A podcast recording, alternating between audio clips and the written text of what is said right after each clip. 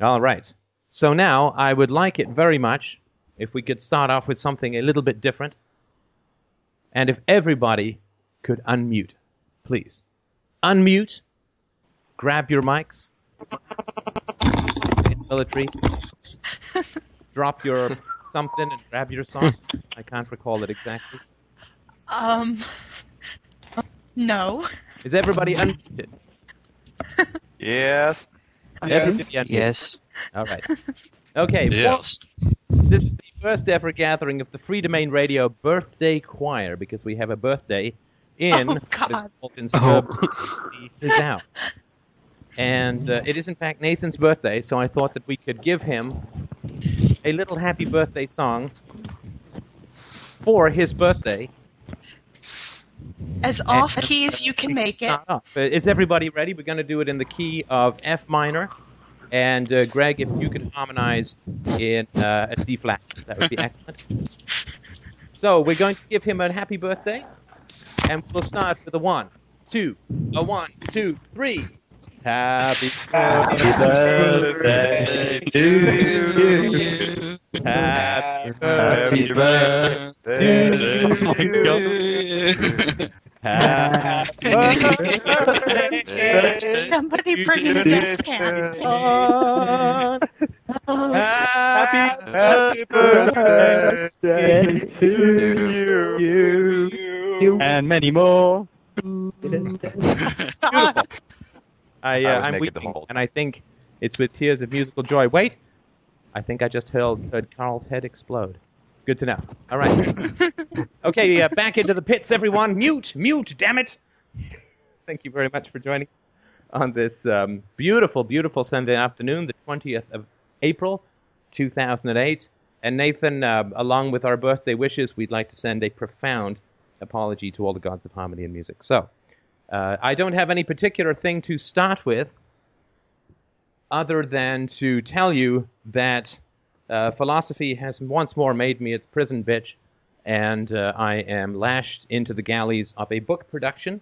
The book is called Everyday Anarchy, and it is designed to be, or it's aimed to be, a book that you can, it's a short and friendly and positive and perhaps even mildly witty book that you can hand out to people who have no idea what the hell you're talking about when you talk about anarchism. Or rather, they have an idea which is entirely incorrect. So, this is not a book that talks about the family. It is not a book that puts you in direct confrontation to your bloodline. Uh, it is not a book that causes you to drop all of your friends and uh, touch an academic and explode. It is a book that really is just designed to gently introduce people to the questions that anarchy is designed to answer. This is a book that is resolutely not about answering questions as to how the roads will be um, run in a free society.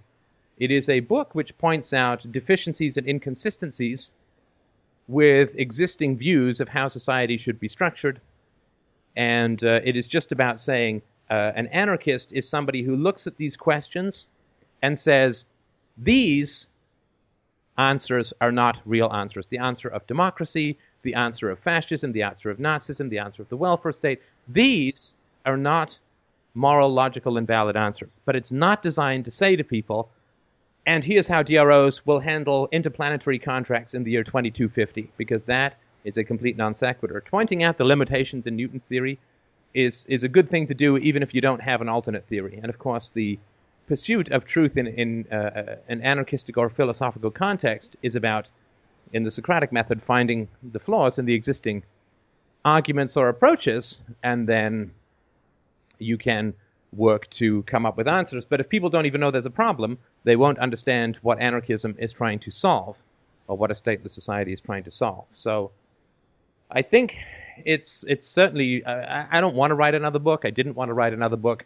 They don't make uh, a huge amount of money, uh, but they do move the discussion forward. And, and I'm trying to write this, or rather, this annoying book is writing me because what happened was basically I couldn't sleep this last week until I started working on this damn book. Fascinating how interested I am in questions of free will. Very interesting. But we don't need to stop there.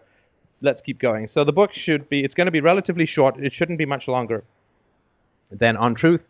And uh, it really is, as I said, just aimed to be something where you know somebody says you're an anarchist, what the freaky kind of hell post-apocalyptic nightmare mohawk scenario are you inhabiting?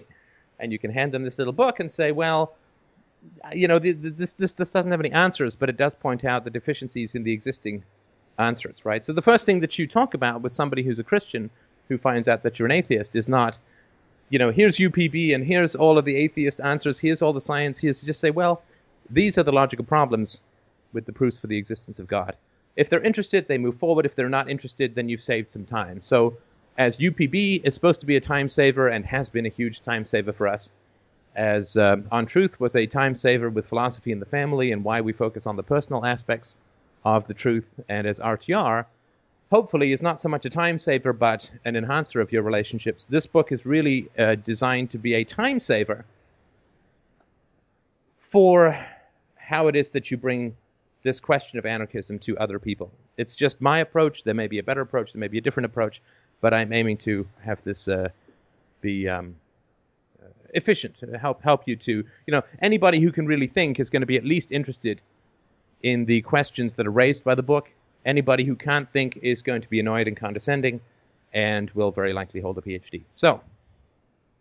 Thank you uh, uh, for your attention. Uh, it's just a brief introduction. The uh, books are free. Oh, right, right, right, right. Uh, instead of whining and complaining about the new book, perhaps what I can do is talk to you about the existing books, the three nonfiction books on truth, UPB, and real time relationships, the logic of love, are now, thank you mwah, to the wonderfully kind donators, uh, except that one sperm donator. No, thank you. But um, uh, thank you so much to the kind donators who have um, uh, stepped up and given enough cash for me to survive without the additional income of the books, which has given me the opportunity, and I did this in consultation with the philosopher kings who are around. Thank you so much to uh, hand out these books uh, like candy for free. You can get the uh, audiobooks, you can get the PDFs. I obviously can't hand out the print books for free because they cost money to produce and mail, but um, there's no limitation on any of these things. I did not even insert any advertisements. Obviously, if you like the books, uh, I would appreciate a donation, but the key thing is to get the books out to whoever you want. The highest quality uh, books are out there, uh, the, the DAT CD quality um, of uh, RTR, all of the extended uh, um, uh, RTR conversations, uh, everything has been released into the public domain. If you bought these books just prior to me going public with them, sorry. I am more than happy to credit your purchase price uh, as a board credit, so you upgrade you to a, a, new level uh, on the board to give you additional podcast access to the private board and private chat rooms. But uh, uh, this is just something, and of course, the goal is twofold: to a spread the truth that we talk about here, philosophy, to as many people as we want, and you can't get any better than public domain as far as this goes. And B, uh, it's my hope that since I'm spending a lot of money on advertising, that having free books out there that people are mailing around with freedomain radio on them will be something that will help us in terms of getting the word out and maybe cut down some of the advertising costs. So I think it's going to be revenue neutral and on the plus side. So, so to me, anything that's revenue neutral but gets the word out more is fantastic. Uh, other minor notes um, we passed 300,000 views on YouTube, which is about one month of podcast downloads, but that is really good. Now, I had a couple of uh, comments, just not too too recently, but over the last month or two, where people are saying, you know, well, geez, you know, I look at your videos, you've only got a thousand views on the on the video, and you know, you can compare this to the cat playing piano, which gets 12 billion views, and you can look at it that way for sure. But my particular way of approaching it, which may be of interest to you, is to say, look, I mean, if if somebody said, Steph, I'm going to get you, uh, I want you to come and give a speech uh, in a hall with a thousand people who will be listening, I'd be like, I'm in. Out of my way, get me to the hall on time. So to me, that's a great thing. Um, six or seven thousand people have uh, gone through the a, a good ch- good chunks of the Introduction to Philosophy series. That's good. I mean, when I was in graduate school, uh, and these are pretty advanced topics, my classes were like 20 people. So even if I were a professor who reached like 500 people a year, which would be a pretty large group, it would be a first year intro course, it would take me 10 years to get to 5,000 people. So that's pretty cool. Of course, the most popular video with over 35,000 hits or something like that is Job. interview skills. so that's fine. And um, uh, so I just did a second one there with a, a, gentleman. We did a conversation about it. If you're looking for a job, please have a look for that job interview skills part two. How to nail that second interview with uh, a nail gun, actually. So um, it's an innovative but creative use of uh, job interview hardware. So, uh, so yeah, just just you know, let's be enthusiastic and happy. Three hundred thousand people is a lot of people to have watched uh, freedomain radio videos, and they do tend to cluster around the the um, procrastination series is is popular as are jokes about procrastin- uh, putting off watching the procrastination series of procrastination video. Free will series is popular. Intro to philosophy is popular, and people they just do love the job interview stuff. So, uh, thank you again. Uh, since that's not a particular, certainly that's not a revenue enhancing situation. Uh, I do appreciate again the donators who've made that possible, and thanks to all the kind feedback on the new presentation format. Uh, the, some of the recent podcasts, Proofs for God, Religion, Family, and the Bible, and so on, really, really, really worth watching the video rather than just listening to the um, uh, to the audio. If you just if you don't see the dragon steak sizzling, the metaphor just won't stay with you as well. Uh, and what it is, this is a PowerPoint presentation with uh, my, my, talking head in the top left. It's a very effective way of, I mean, just hearing it, it kind of passes one ear out of the other, but when you hear it and you see it being spoken and you see the text and the argument and the graphics flying around on the screen, I think it's a very effective way. So I'm going to be using more of those, and I will be using those in substitution to the brief experiment with the pen tablet, where it looked like I was killing an enormous number of tarantulas with my drawing skills. So that's just something I wanted to uh, to mention. So. So that's it for uh, news and uh, intros. Uh, to get to the free books, just go to freedomainradio.com. There's a link on the main page and on pretty much every page on the website. But if you want to go there directly, freedomainradio.com forward slash free dot HTML, of course. So uh, that's it for me. Uh, if we have questions or comments or issues or problems, I think we have one from the um, from the uh, engineering lady. Nathan was not on the happy birthday. I think what actually happened was Nathan heard it coming and voluntarily hung up, or his computer decided to die on him out of mercy. So uh, it's a shame, but we do have it recorded, so we shall survive. All right. So uh, that's it uh, for the intro. Uh, feel free to uh, jump in with uh, questions, comments, issues, problems, and the board or the airwaves, my friends, are yours. Hey, Steph. Hello. Hello. Hello. Can you hear me? I sure can. Ah, okay. This is uh, Sizzle. Um, can I? Sorry, can I just interrupt for a sec? It does always amaze sure. me when I say when people say hello and I say hello back and they ask me if I can hear them. It's it's just one of these things that find it's it's touching if insane. I just sort of find it kind of interesting, but uh, it's worth checking, of course. But but go on. okay. Well, I'm just covering my tracks multiple times. Um, but yeah, I uh, as I was talking about on the board, I just mentioned it briefly. I, I got into a little uh, spat with my girlfriend today, and um, I talked about this with Greg for a little while, and we we came to some interesting conclusions. But uh, I just kind of wanted to hear your side of it, just to kind of help me think through things. Um, basically, what happened is. Uh, her sister is married to this guy, and uh, they bought this uh, this house like three years ago, uh, when housing prices were a little. And uh, she was telling me about this, and she was saying that there's uh, this neighbor of theirs that builds houses, and he uh, he went to the the real estate uh, agents or whatever, and he found out the, the asking prices for all these houses, and he's going to the, the buyers and stuff and telling them that he'll build these houses for them uh, like ten thousand dollars cheaper. And she was saying how upset she was about this, and and and how big of an asshole this guy was. And I I'm said, so sorry to interrupt. Can you just? I'm sorry. I just I lost track of that story for just a second. I was distracted by something. I really do apologize. Can you go back like 30 seconds and just just give me that part again? I just want to make sure I follow it right. Okay. Yeah. Um, so they're moving they want to move their house and they're to a different location. They want to be closer to their family, and um, their neighbor uh, he builds houses, and he went to the uh, to the real estate agents and he found out how much they were selling these houses for, and he's basically uh, going to the buyers and he's telling them that he can build these houses ten thousand dollars cheaper, and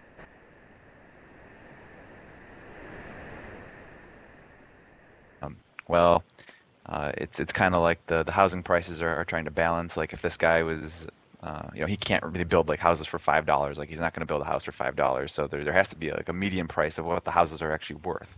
So I, I was saying this guy, you know, he really isn't evil. And then, uh, you know, I brought this argument up, and she goes, um, well, uh, it's it's fucking evil. And um, I'm sorry, kinda and she's, me saying- upset because she could have got the house ten thousand dollars cheaper. Is that right? no, she this is her sister. Yeah. So she's she's she's mad that this guy is kind of like undercutting her sister. Like she wants her sister to get more money for the house, and the guy this guy is like going to all the buyers saying he can do it ten thousand dollars cheaper. So like they're gonna have to lower their price, and like they're not gonna get as much money as they want. Which like I, I completely understand. Like yeah, they'd like to to get as much money. Who doesn't, right? But I basically said that this guy wasn't evil, and he was just uh, you know it's part of the the market balancing itself out, and. Uh, um, I said, you know, it's, and she interrupted me and she goes, yeah, it's, it's business. It's fucking evil. And, uh, I just kind of was like silent for a little bit and, I was like, well, what just happened there? And then she goes, uh, so I guess you're, oh, what did she say?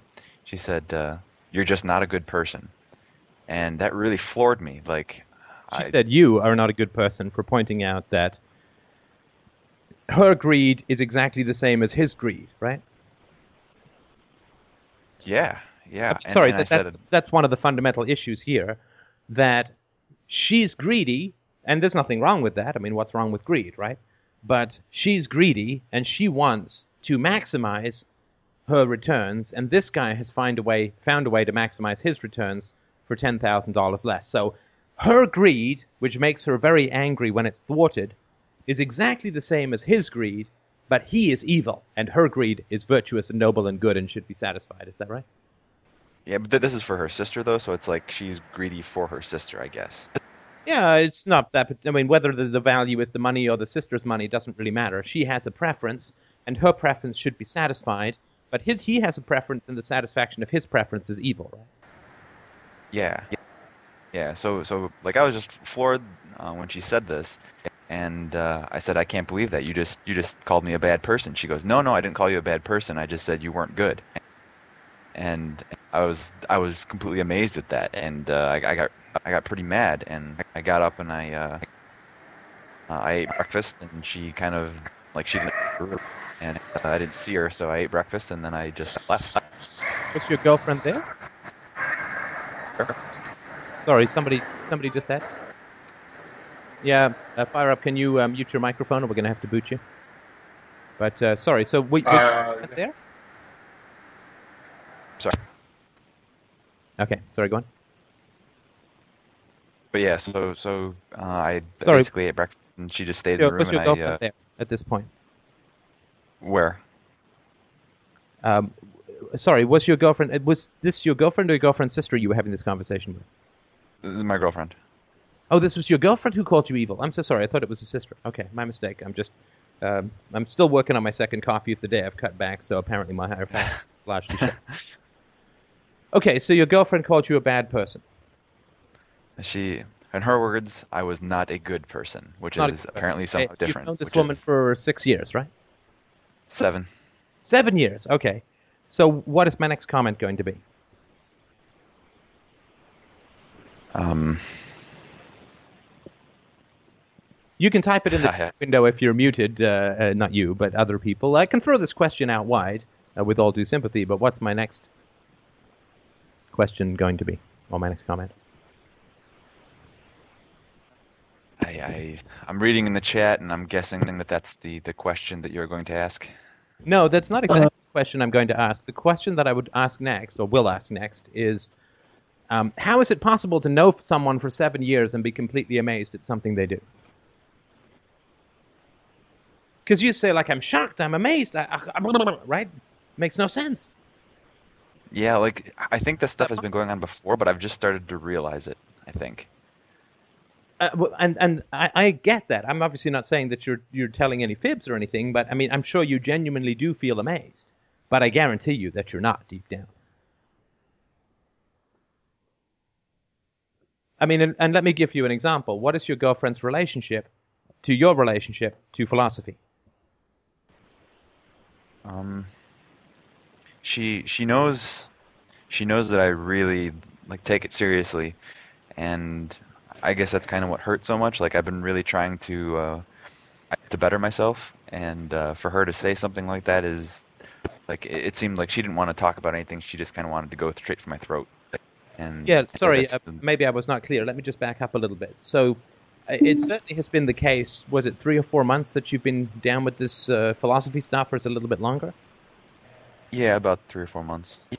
Okay, and uh, you and I have talked a couple of times about this kind of stuff, and uh, I know that it's been a a hard row for you to hoe. Right? There's a lot of you feel a lot of numbness, you feel a lot of uh, indifference, you you feel uh, uh, uh, some despair. So it, it's a hard thing for you to work with, right? Yeah, I, there's a, there's still a lot of fog. I, I really, I, I don't, I still don't trust my senses. I guess I, I don't.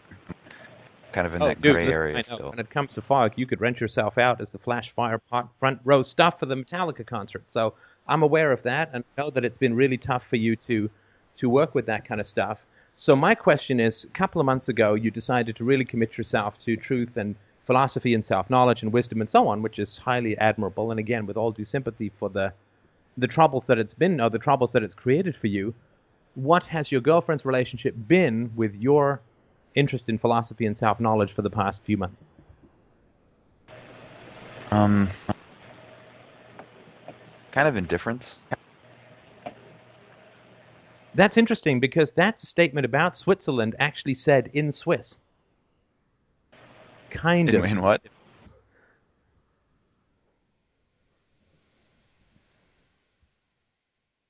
I don't understand Well, that. Sorry. Is it indifference or is it kind of indifference? Because I'm not sure what kind of indifference is. Is that indifference and enthusiasm? Is that indifference that short circuits? Is that indifference that eats its own tail? I'm not sure what kind of indifference is. Do you know what I mean? And you and I have had this conversation before. It's in the Gold Plus section, but it's around this issue of um, uh, statements that are foggy? Yeah, I'm really good at those apparently. You really are. Again, uh, I'm just uh, what I'm doing is uh, thrashing what's left of my hair and using the devil's horn sign because I do feel more in the Metallica concert with all the fog rolling forward. But there's no such thing as kind of indifferent, right? Yeah, like the like when I bring stuff up about philosophy, she just doesn't seem like she really cares. But when I started talking it about doesn't seem like she really cares. Again, I'm going to just be really annoying and, and just, just point this out, right? I- With that kind of stuff, there's nothing for someone else to say, and there's nothing, in fact, for you to say. It doesn't seem like she really cares.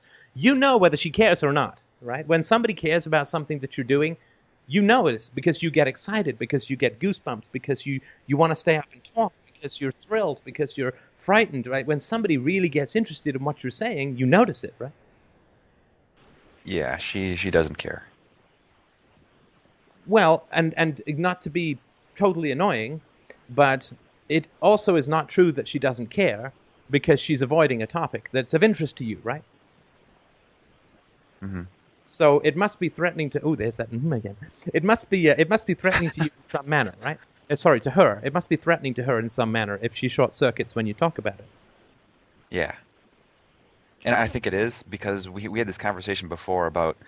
Um, uh, this is back when I was working through the whole DFU process, and I'd mentioned that uh, you know if we were going to have kids, that uh, that I would be completely on their side, and if they felt that they wanted to to leave for whatever reason, we'd do whatever we could. But uh, like that's that's not up to us. And she basically said, "Well, if I'm going to have that position, then I don't want to have children with you." Right. like if you don't change. So that that that really worried me. And, And sorry, and what did that mean in terms of your relationship? I mean, did you bring the topic up again? Did you try and talk about it with her further? yeah, I did. I, I brought it up and I said that uh, that she was being manipulative when she said that, and she was saying that uh, Oh. she didn't mean it like that, and she thought that I was saying that uh, she was going to be a bad mother. And I said, well, you obviously think, uh, obviously don't think that since, uh, like, first of all, that's not what I said. Second of all, like, I would have no reason to call you a bad mother, and if I did, you could say, well, why would you call me that? Like, what? would Okay, like I you to- understand where that kind of conversation goes. How did that work out for you? Um, she she apologized. She she said she was sorry. Yeah, but did you feel that there was resolution? I mean, not just apologizing, but did you understand why she took the approach she did? Did you get to the root of things? Did you uh, achieve some sort of uh, new understanding and so on? Because if you had, I don't think that she'd blow be blowing up with you about this stuff, right? Right. And and so when I made a groaning sound when you said I said that she was being manipulative, because now that Uh-huh. RTR is free, there's no excuse for that, right? Yeah, I'm I'm actually like reading it right now. I'm only on page. Uh, let's see, I'm on page 90 now. Okay, okay. So you have some idea of why it's saying you're being manipulative is not a very productive approach to. I mean, you, you can do that on the board if someone if you don't care or whatever, right? But but um, in a personal relationship where you have a lot invested, that's not going to be helpful, right? Yeah. Right? Because, because the thing that you need to do, as far as and this is based on what you have expressed as a preference, is that you need to get in touch with your feelings, right? Yeah. Yeah. I really need to do that. You really need to. And um, I find that uh, a fur glove and hand puppets is the way to do that. Everybody has their own approach. That's a little later in the book.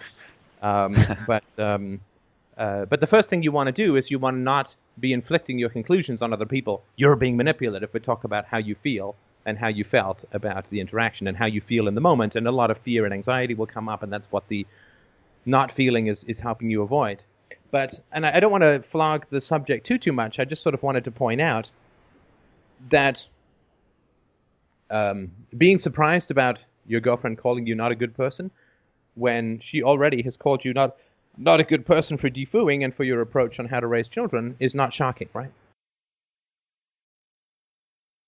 Yeah. Maybe it wasn't surprise that I felt. I I was kind of mad. Kind of mad. Yeah. There I go again. and I understand Yeah, I- this is I a hard tried- habit to break, right? It's a hard habit to break, and I, I understand that. You know, Swiss is the default language of of uh, traumatized children, so I certainly do uh, sympathize and understand it. But um, the the reality is that you have been feeling um, rejected by your girlfriend probably from the very beginning, and that's part of the Simon the Boxer the thing, which you'll run into later on in, in, in RTR, which is that you you enter into situations which allow you to manage feelings of rejection and dissociation. But the um, the important thing to understand is that this particular day was coming. Um, certainly, since you decided to get into truth and philosophy and self knowledge and a foo evaluation and so on. I mean, because she wasn't with you on that journey, right? So the tension builds up because she can feel your values separating and she can't talk about it and she's not she's obviously not in touch with her feelings because things don't linger and fester and then we blow up when we're in touch with our feelings, right? Right. Right. So, the like, infection did you gets think- bad when we can't feel, right? Like if, if you've got a tooth infection, it gets bad if you don't get any pain signals, right? Yeah. Do you think So I'm, if- like I'm, I'm Sorry, kinda- go ahead. do you think I'm doing this because like I'm I want to like play the victim so that I can like feel some kind of moral superiority? Oh no, no, you're doing this because you want to break up with her. Because why? Because you want to break up with her. Sorry, was that too abrupt? No, no, no. I'm thinking about that. Well, what did you feel when I said that? Um.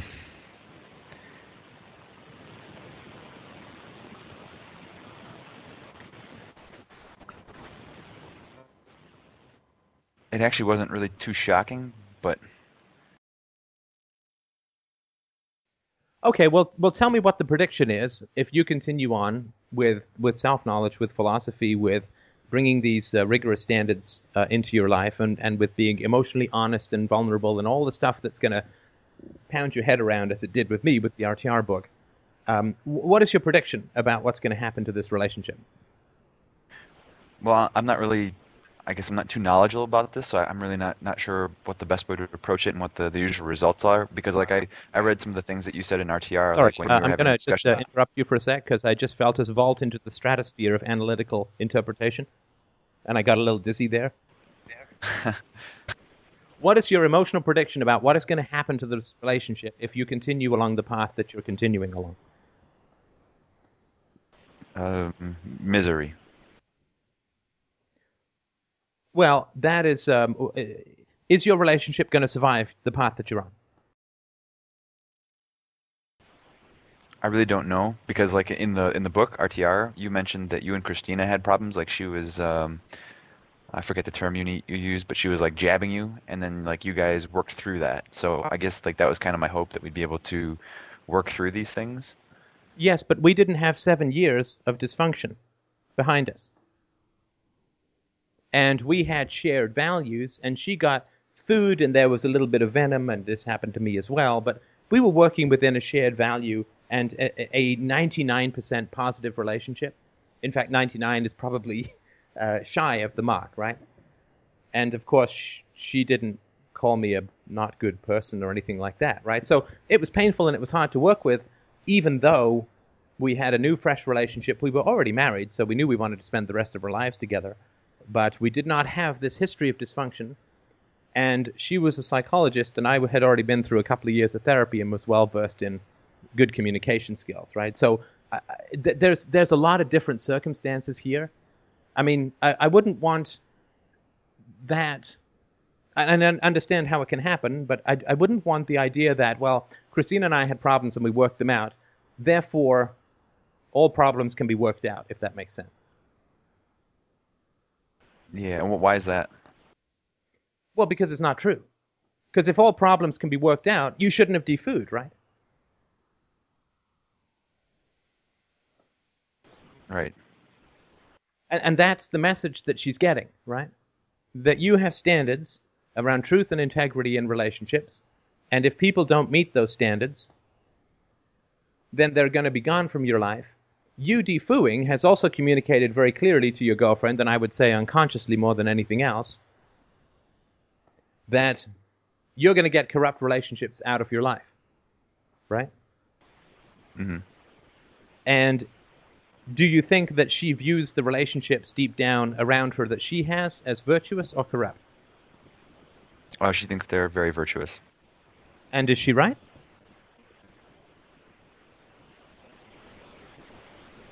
They seem to be. They seem to be. What does your gut tell you? See, I think that you are in touch with your feelings. I just don't think that you like the conclusions that they give you. I can tell you there is no conceivable way that her relationships are virtuous and that she has high standards of integrity in her relationships. How is it that I know that and can be so confident of that other than being insane? um, We can go with the insanity thesis if it doesn't pan out, but let's why is how is it that I can be confident of that? because the relationship with me isn't virtuous. Well, you uh, got into this stuff recently. You were highly enmeshed in a corrupt relationship with your mother, to say the least, right? Yeah. And she was good with that for six and a half years, right?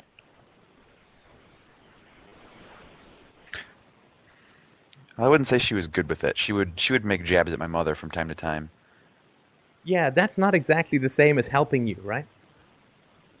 That's not Yeah. exactly the same as having high standards about the quality of your relationships, or even low standards about the quality of your relationships, right? Mhm. I mean, just jabbing your mom doesn't help you, right? In fact, it makes you feel more anxious and nervous, right?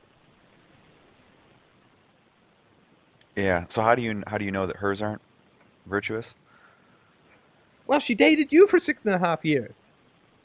And this is not to say that you were a bad guy in those six and a half years, but you were enmeshed in a corrupt relationship with your mom, and she was fundamentally choosing that, right? Because she could have gone out with other guys. I mean, assuming she doesn't look like, you know, the elephant woman or whatever, right? Right. And even if she did, she could have gone out with other guys, right? So she chose you. She chose you, given that you were emotionally unavailable, enmeshed in a corrupt relationship with your mom, and showed no signs of changing that. Right? I mean, for six years or whatever. Showed signs of changing what? You showed no signs of changing that with your mom for about six years, right? Oh yeah. Also, she's willing to call somebody that she claims to love and has been with for seven years a not good person, which is about one of the harshest things that you can say to somebody, right? It's even worse than calling you an asshole or a bastard, which at least can be written off as something said in anger, right? Or not written off, but but viewed in that context. Yeah. So either you're not a good person, in which case she can't claim to have corrupt, non-corrupt relationships, or she thinks you are a good person, or at least that's where you want to head, but she's using that because she knows it will hurt you the most, right? Yeah. So there's no conceivable way that somebody who does that is surrounded by happy, loving, and virtuous relationships. Zero chance whatsoever. But she seems so happy around them. I, that's what I don't understand. Oh, yeah, and I, I can't speak to that because I don't know anything about her family, right? Right. But let me ask you this Did you seem happy around your mom? Yeah. But you weren't. Yeah, I did. But you weren't actually happy, right? I'm not really sure what what happiness is. Like, is it is there degrees of happiness? Like like you had mentioned before that you used to be like, like a three or four, and now you're at like an eight. Like I don't know where where I am. I've been kind of in this gray area for so long that I can't really tell. Well, do you feel better not seeing your mother or better seeing your mom? Like if I said to you, Uh, your mom's on her way over and she'll be at your house or at your place in five minutes, how would you feel?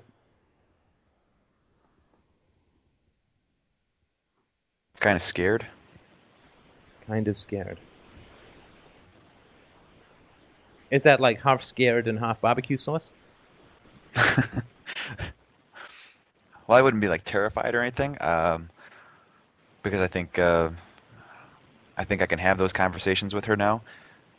But Sorry, you think that you can handle? Okay, this, and I'm sorry to be breaking you down so much, right? Because you're flailing around a little bit here, right?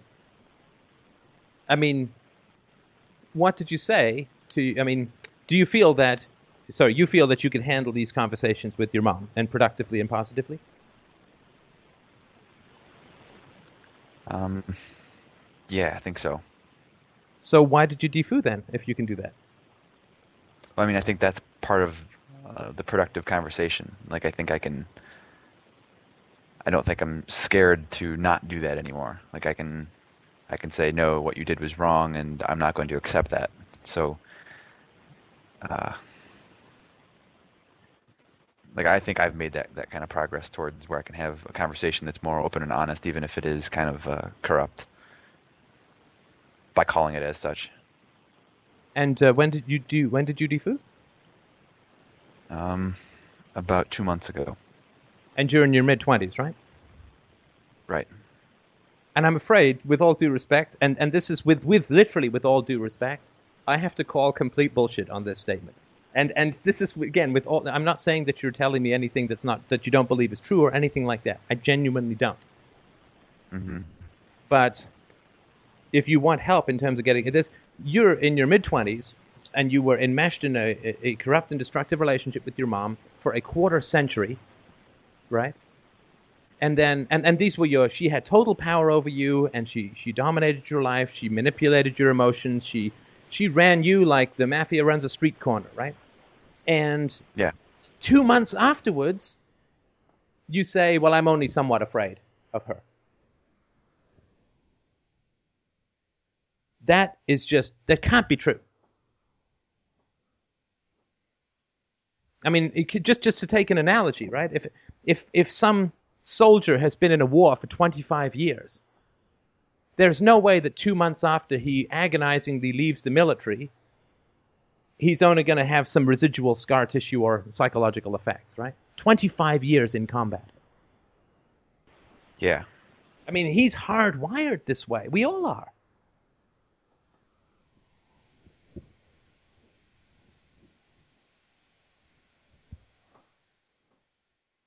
Because there is a feeling when we defoo, we like, whew, you know, whew, you know, done, right? Woo! And that's good. We should have that feeling. It is a great step.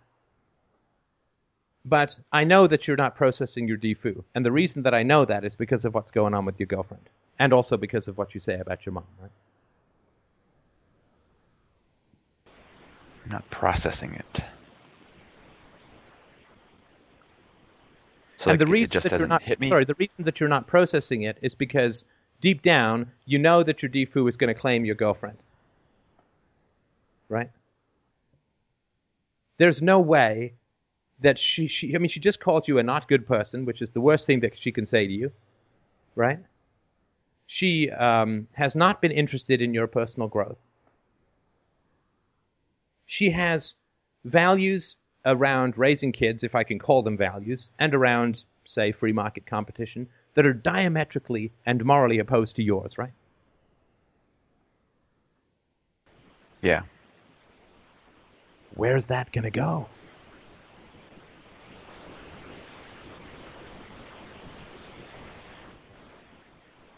Bad places.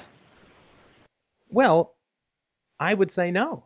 I would say it, it goes bad places if you, like, it's like you're in a truck that's rolling towards a cliff, right? And you're saying, oh my God, I'm going to go off a cliff, right? And I'm saying, no, you don't have to go off a cliff because the door is not locked, right?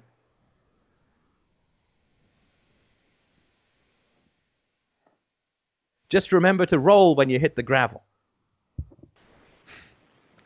So I guess the the inevitable question I have to ask would be, if I want to have a happy relationship with somebody, do I need to date a therapist? There are a lot of messed up therapists. Yeah, sorry, we, we just saw a little glimmer of hope there, and we needed to bring the rain clouds down on it. Um, we basically take long, slow pees on Hallmark cards here. That's the nature of this show. um, look, and, I, and look, this is again with all due sympathy and so on. The only reason that I'm able to laugh about this is that I know that there's no love in your relationship with your girlfriend. That it's a dead habit, and also it's a retreat from a necessary growth for you and for her.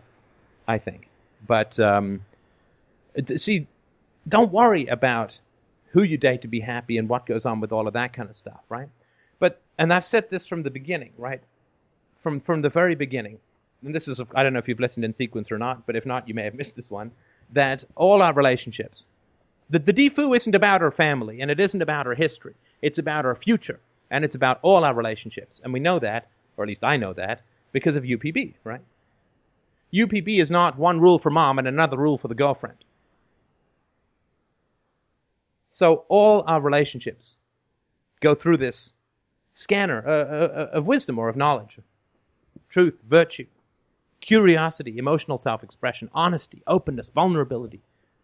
All of our relationships go through that. And you know that too. Yeah. So if if 99% of the world is corrupt, does that mean I'm probably going to be alone for the rest of my life? Well, and I understand. I understand what you're doing here, right? Which is which is um, which is exactly the same as what people do when you say we shouldn't have a government, and they say, well, that must mean that all the poor are going to starve in the streets, right? There's an immediate catastrophizing when the truth comes along, which is what we use to try and not have to live the truth, right? Yeah. See, you don't know, and again, I really, really apologize if this sounds condescending, but but it's the best I can do with with the thoughts that I have. So, you as yet do not know what the world looks like on the other side of real integrity, No, I really don't. I really right? don't. Right. So, so you look over there, like people look beyond a state, like beyond no government, and see all of these ridiculous, horrible, post-apocalyptic Mel Gibson movies, right?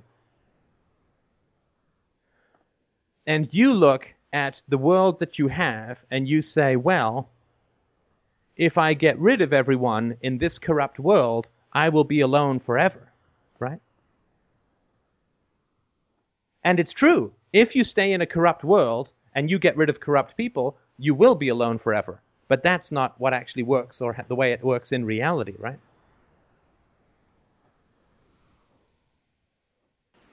How, how does it really work? Well, what uh, what what really happens in uh, in reality, in in my view, it's like saying if I only uh, I can only work for assholes. So if I stop working for assholes, I'll be unemployed for the rest of my life, right?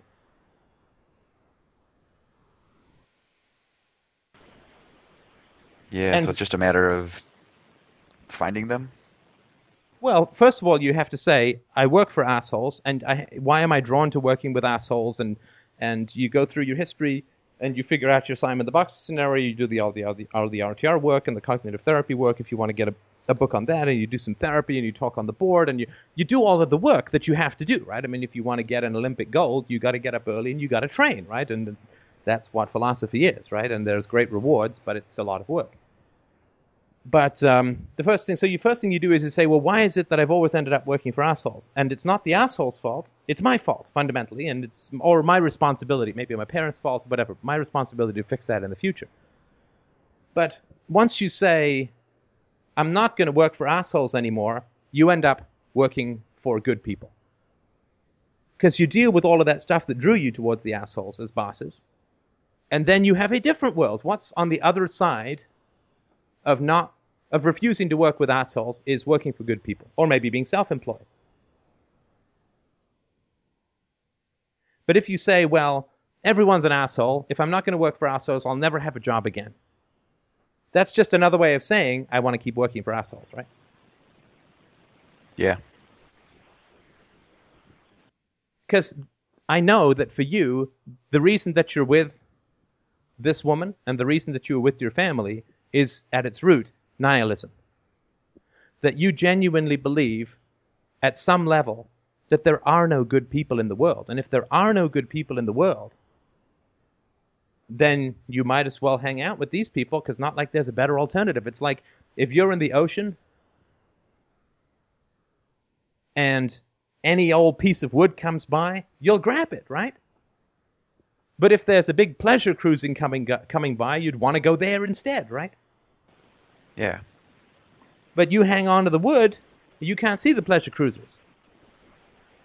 I'm stretching the metaphor too far, but we'll see if we can survive. See, I, I don't. I don't think that good people don't exist because I think everybody on FDR is great people, right? Like, you know, they're inquisitive and they're nice and they're friendly and like. yes, but, but sorry to interrupt. That's not what you said. small- But that's not what you said to me. What you said to me is, if I let go of this woman, I'll, I'll basically I'll be alone, right?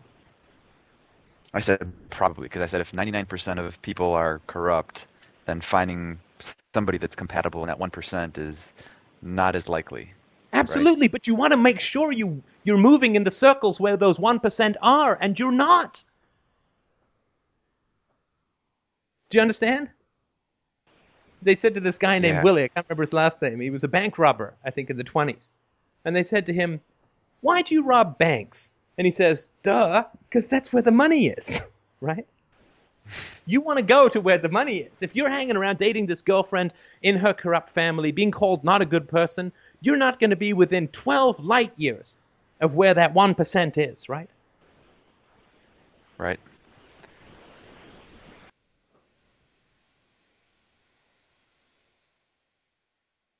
So it becomes a self fulfilling prophecy, right?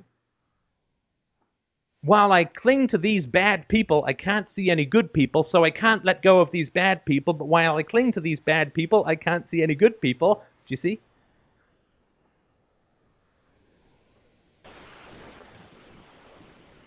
Yeah, it's just an endless loop. It is an endless loop, right? It's this is a self fulfilling prophecy, right? But you say, look, I'm not going to find the good people until I let go of the bad people, and it might be quite some time, right? But that's the basic reality. You let go of the bad people, you become happier, you become more buoyant, you work on yourself, you begin to attract the notice of good people. Or you might find someone in the middle who will come your way because of your example, right?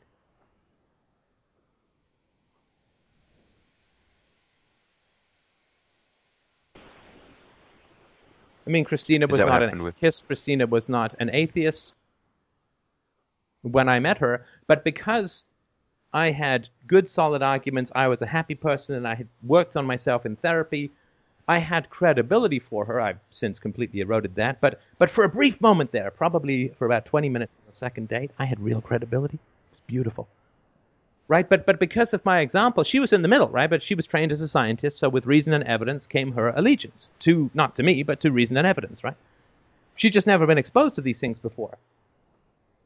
But I never would have met her if I was dating some woman I didn't like fundamentally and wasn't going to work out, right? Because she'd have, she'd have looked at me and she'd have said, "Okay, it's certainly true that you're ravishingly sexy, and if I squint, it's uh, pretty much a Brad Pitt photocopy with a shiny egg, big thumb surface top."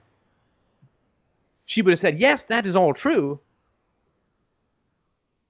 But you're dating this woman who's a complete lunatic, so that tells me all I need to know about you. I'm going to keep moving, right?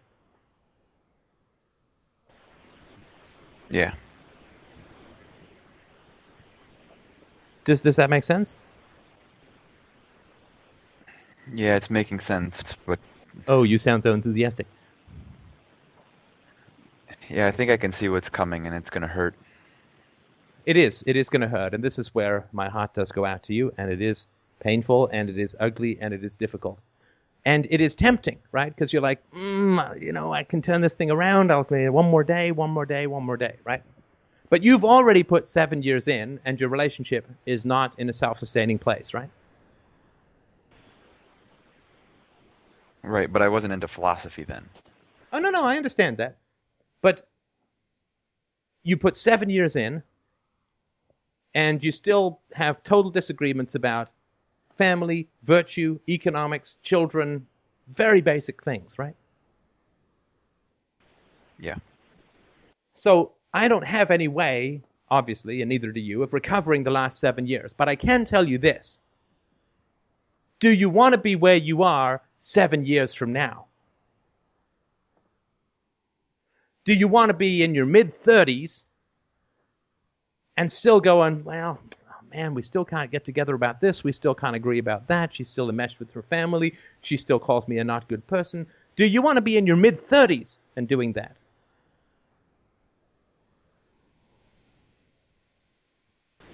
No, no, I don't. No, you really don't, right? Because we can't do anything about the stuff that we've done in the past, obviously, right? But we can learn from it. And there is that temptation one more day, one more day, one more conversation, one more meeting, one more sit down, one more powwow. I'll read RTR book again. I'll hand it to her. Maybe she'll listen. Maybe she'll read. Maybe she'll understand. Maybe she'll sympathize. Maybe she'll grow. Maybe she'll change. Maybe, maybe, maybe, right? But life is finite. Life is short. And every step we take down the wrong road is a step we got to turn around and take back again later, right? Days turn into weeks, into months, into years, into decades, into a lifetime. And so you want to look not at one more day, one more day, which will be your temptation, I think, because it's the path of least resistance in the moment. You know, like people say, one more cigarette, one more drink, one more whatever, right? One more one night stand. But the reality is that you want to take the big picture view, if with my you know humble suggestion, take the big picture view and say, where do I want to be in five years? And work your way back from that. Well, I want to be in a happy and loving relationship. Maybe I want to be married. Maybe I want to have kids. Maybe I right, want to do all these things. And then you say, well, which direction am I going towards that now? Tomorrow? Am I going towards that now? And if you're not, I mean, if you're going in the wrong direction, going further doesn't help you, right? In fact, it's quite the opposite. So you just want to say, okay, maybe these seven years were kind of like a wash with this woman, and that's painful because we all have investment, but don't follow the fallacy of sunk costs, right? well, because I invested seven years in something that doesn't work out, let's invest another year, or two, or three, or seven, right?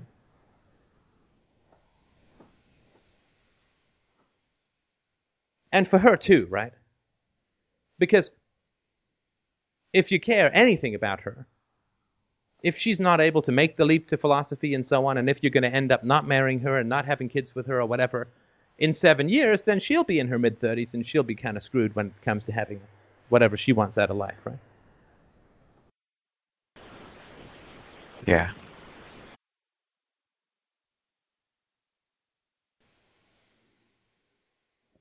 And this i mean i'm not saying that you got to rush off the phone and do it now. I myself would would you know listen to the other 1200 hours of rtr it's only nine i think but um, listen to more of rtr and maybe other books that you find that are out there are useful and helpful whatever but particularly listen, listen to the simon the boxer stuff and the definition of love that i propose. And it doesn't mean that all of this is right and some of this is more metaphorical than philosophical but be aware and alert to that which meshes with something within you and gives you strength for what it is that you want, right?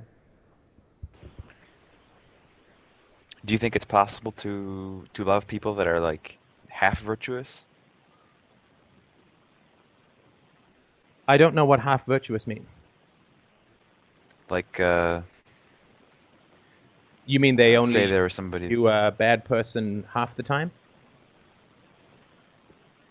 um, say say they're like really, they're really honest, but at the same time they can be hurtful. Like, is that possible? I, well, I mean, yeah, people can be hurtful, of course. I mean, I can, but, but the question is, what do you do after you've been hurtful, right? That's the real question when it comes to honesty. Do you, do you, because if you're really being honest, then the hurtfulness will diminish over time, right? Because you'll work it out, you'll figure out where it came from, you'll apologize, you'll feel really bad for what it is that you've done, right? I mean, if I snap at Christina, I literally will feel bad for like five days. Because she's got some voodoo thing. It's really scary. I don't know where it is. Once I find that doll, I'll be able to do what I want. How, how often do you do that? How often? Let me ask. Uh, Yeah. Not very often at all. No, I, Has it been decreasing over time, or oh yeah, certainly for sure. Oh, maybe once every few months. Yeah, a couple of times a year, I'll probably say something that's snappy and, and then feel bad. so? Is this something where, where like when it occurs in a relationship, you guys were like right on it, but if you let it go, it kind of gets worse? Yeah, when Steph says something that is snappy, and I instantly feel it, I feel hurt immediately. And if I don't say anything, the look on my face will certainly let him know that there's a problem. so it gets dealt with right away. It gets dealt with right away, and it needs to get dealt with right away. And it can sometimes take her hours just to figure out, you know, where what the what the source of the snappiness is, whether it's something that I'm doing, whether it's uh, something that's coming from Steph. Uh, either way, the snapping is just not it's not allowed. So you guys are both, really highly intelligent, very educated. You have a deep understanding of psychology. How are normal people supposed to to go through this type of stuff? Frankly, I don't think it has anything to do with level of education. I think it's just um, understanding one's own feelings. So if your girlfriend says something that's hurtful, you call her on it. You just say, "Wow, that really hurt." You just you pay attention to your feelings. You just focus on your feelings over and over and over again, and just explore the root of those feelings. And I don't think that that requires a lot of education. I think that in terms of like formal education, academic education, it does require some some of the kind of education that Steph is trying to do through Freedomain Radio, but not necessarily formal education. See, for instance, when Christina said there, Steph is trying to do, I felt both panic and blind rage. No, sorry, just kidding. Go on. So, but it would also require some kind of uh, intelligence, right? Like a person with a, a 90 IQ would probably have trouble with this type of stuff. Yeah, I think so. I think uh, I think intelligence, a certain degree of intelligence, is uh, is necessary but not sufficient. I mean, you sound like an intelligent guy. You you know, I think this is something that you could certainly do, and certainly the people that you're going to have in your life are going to be of equal intelligence. people that you're going to have ser- uh, going to have relationships with. They're going to be at your level, at least.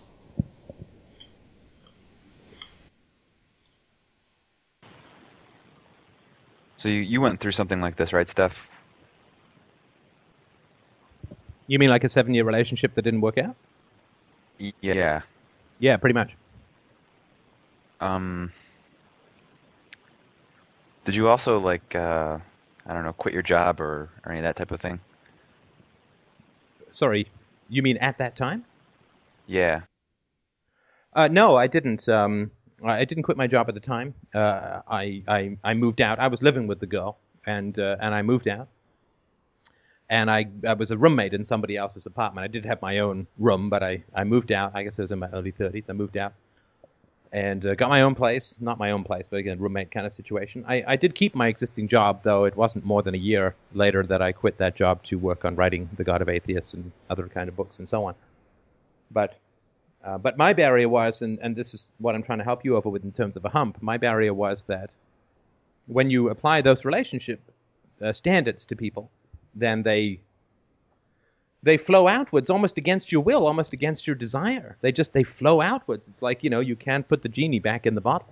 You can't put the toothpaste back in the toothpaste tube, right? Once you say, yeah, I have to be heard. Yes, I have to have a valid voice. Yes, I have to be treated with dignity and respect. Then that flows out everywhere. So yeah, it uh, it's uh, you know you're like, hey, I like this match, and suddenly the whole world seems to be on fire.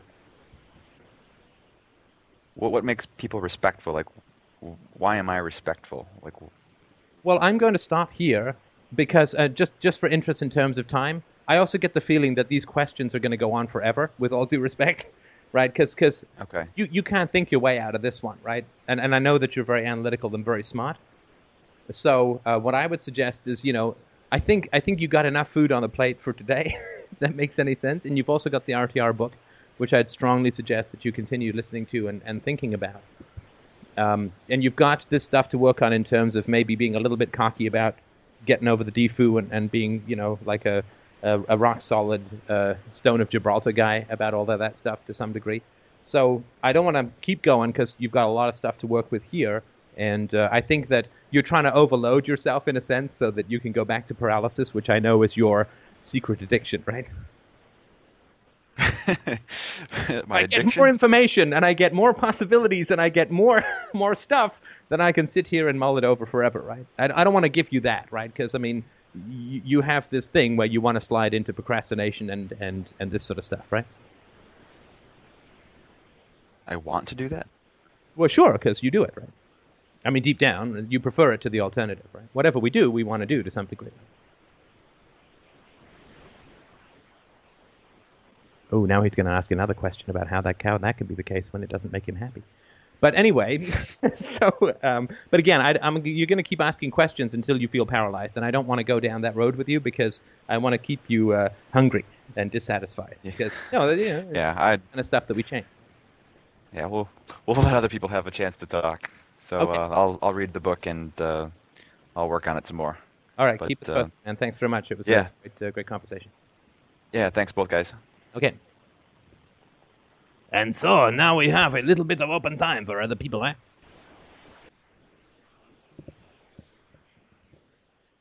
Hello. Hello. I uh, would like to.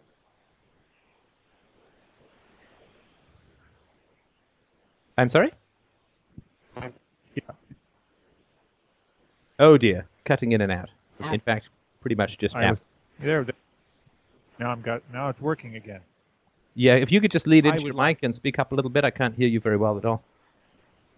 Uh, I'm leaning into the mic. It looks like it's modulating close to 100 percent. all right, I think we uh, can just survive with that. Uh, please go on. I would just like to share with you some uh, sort of like a, a, metaphor. I know, I know that this FDR really doesn't like those, but I throw this at you. Um, I'm sorry to interrupt you I've- just I've when you're getting started. Were you serious when you said that FDR is not big on metaphors? It's also not not big on on uh, on humor either, but uh, Or tangents? okay, sorry, go on. no, no. Um, one of the issues in uh, d- in getting these ideas across is that uh, I suddenly realized that they're, they're sort of like a our vision. Okay, there are two blind spots in our field of vision that we don't see because the brain fills them in. And I'm thinking that the human mind likes this idea of having a complete picture all the time, even if we don't stuff up. And so people's view of the world always has this apparency of completeness to it, even though there's there's a lot of really uh, uh, uh, and the trick is to get people up to speed to realize, you know, like Twain observed, it's not so much ignorance, it's knowing so many things that ain't so. and it's bridging across that idea that in order to learn anything, it's not like you have to know something you don't know. You have to challenge something you think you already know. And that is the difficult thing to do. And I like this vision thing because people understand that, well, yeah, they're, they have blind spots. And if somehow in the conversation you could get make that map onto, well, they have blind spots in their own beliefs and their own worldview. And true human progress and, and personal growth has to do with, you know, finding, testing all the information you have and finding, oh, well, that doesn't work. That's that's one of these blind spots where information just got made up. So I, I just thought that was a, an interesting mental map. What, what? Well, I, I think that's. I mean, I, I can't I can't say that you're wrong because that's exactly what is one of the core arguments in UPB. I, am guessing that you haven't availed yourself of the recently released free versions uh, of all these books, but uh, you may want to have. In fact, I'd strongly suggests that if if this is your approach, and it certainly is my approach as well, there's nothing more dangerous than a pseudo answer, right? Because if you're driving home, if you think you're home, you stop driving.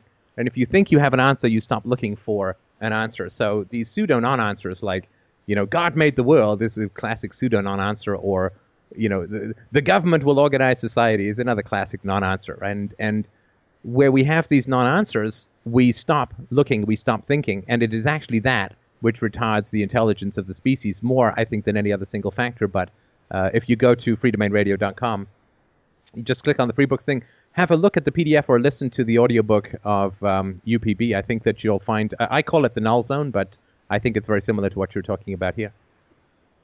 No, and I have read the book, and, and I was just wondering, did you have the thing about the, the vision in there, or, or, or did I just go past that? No, no, was- that was good. I. Uh, I, I like the vision thing, though. I Yeah. think that, that the problem that I have with the vision thing is that the brain actually does it very accurately. Like the brain doesn't, when you're looking at a sunset, you know, the brain doesn't fill it in with Jennifer Aniston's breasts. Oh wait, actually it does sometimes. Sometimes, but not always. Actually, once it didn't for me. But see, you're actually looking at something real, and the brain is filling in a, phys- a physical deficiency quite accurately. But that's certainly not what happens in the realm of philosophy, right? Yeah, I realize that the, the metaphor is not uh, totally uh, doesn't map totally onto the onto the idea, but just the idea that the you know that your, the mind will make stuff up, and the mind wants to have a complete picture of everything. Where this information comes from, yes, the brain does pretty good with the vision thing, but doesn't the, the mind doesn't do so well with uh, making other things up. Actually, I did uh, recently. Uh, this is in the premium section, but in the ambivalence series, I did recently use what I considered a fairly good eyeball metaphor. Eyes are pretty good for, for metaphors and so on. And I was talking about how ambivalence is having more than one is feeling about a certain topic differently, uh, depending on which way you look at it and so on. And I was saying that you know if you only have one eye, you really can't perceive depth very well. But if you have two eyes, you can perceive depth with uh, with much greater perceptivity. And that's why the Miko system or the ambivalence aspect of life is so important because it really does help you see depth and complexity. Yeah, I really like that series. Um, you know, the multiple viewpoints give a much ac- more accurate picture than just the one. Yes. And it's also Anyway, very just- cool just- when you're in social situations and you introduce yourself as the plenary star council of truth. Uh, I find that will get you some questions uh, or at least some personal space. Yes, quite. Anyway, keep up the good work, Steph. I admire everything you're doing, and uh, I just want to uh, to help the forward flow. Well, thank you so much, and of course, uh, I really do appreciate your uh, extraordinarily kind donations, and um, uh, I hope that you, uh, I hope that you're getting bang for your buck. Oh, I've gotten way more than my money's worth. I, I almost, I almost, almost feel like I'm cheating you. I'm happy to be so cheated. So thank you so much again. All right, the uh, phone line-ish internet thing is is open. Oh, and if you want to listen, I had an interesting, um, interesting hour or two on the radio last night on uh, We the People radio network, the Mark Stevens Show. You can uh, find that uh, for a download. Uh, I'll also what I do is I clean up these shows and take out the ads for toxic internet cyber blobs and and Jack Blood's House of Infinite Rocket Launchers against the state and uh, clean up the audio a bit. But I put those in the premium sections if you want to listen to it with a little less internet cheapskate advertising nuttiness. Uh, it's available there. So, um, uh, but if you don't have access to that, you can go to that other site, or somebody usually will post it on the board. But it was a good show. I thought it was. Uh, I thought it was interesting. So, uh, anyway, that's it. Uh, whoever wants to speak next, the mic she is yours.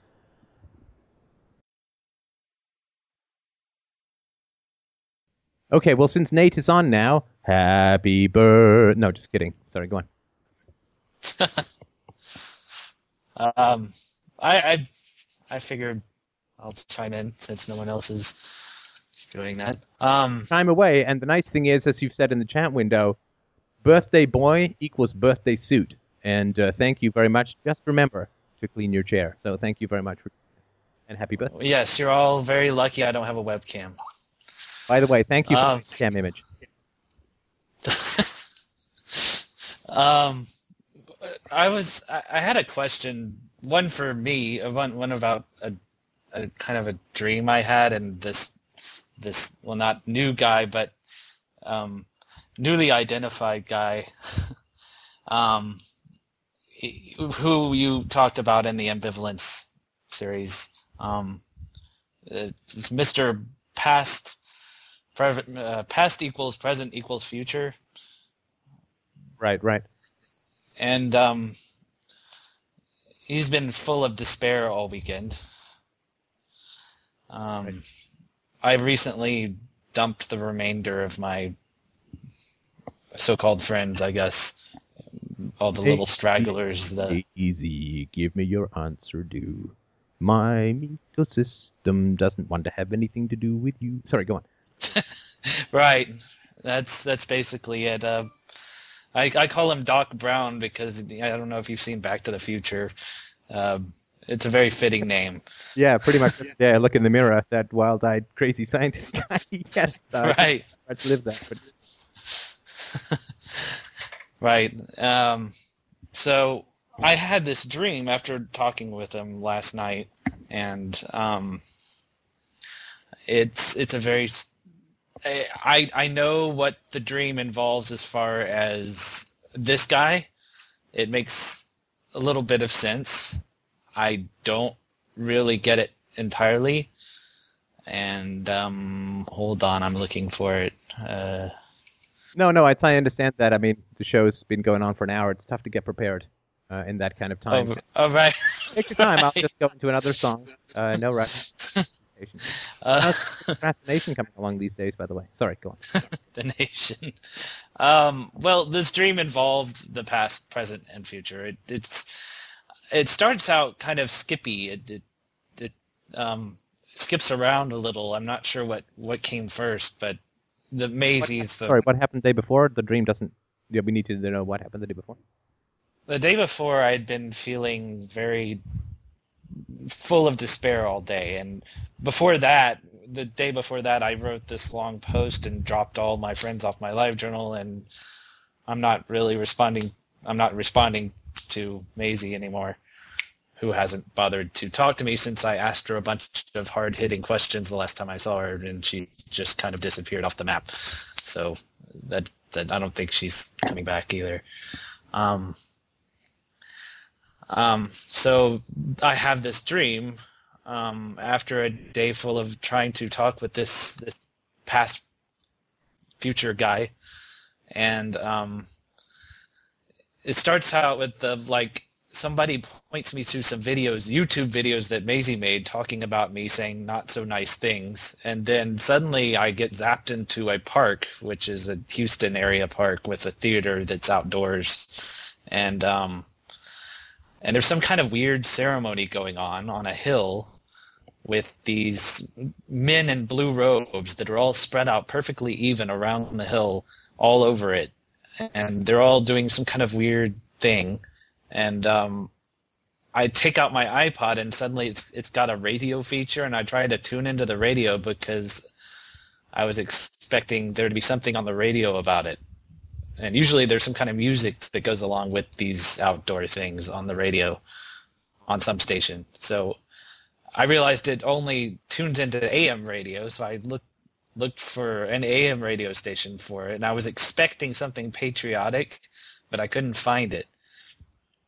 So um, I get to the top of the hill, turn around, and suddenly I'm on this train platform, and there's this train, and there's a there's an actual train that goes around this park, which is strange, but it doesn't look anything like the this wooden train that had these wooden tracks, and it goes and every there's a bunch of people getting into the train into this wooden train, and they go around the tracks, and it goes really fast, and I'm like, wow, how efficient, and so I follow it fairly quickly and I watch it as it goes and it tips over and at the end this like obviously this lady works for some kind of the city or something some kind of state organization she stands up and gives a speech about how they're going to improve the efficiency and and the problems on the train and the issues with it tipping over and and then um suddenly I get zapped into um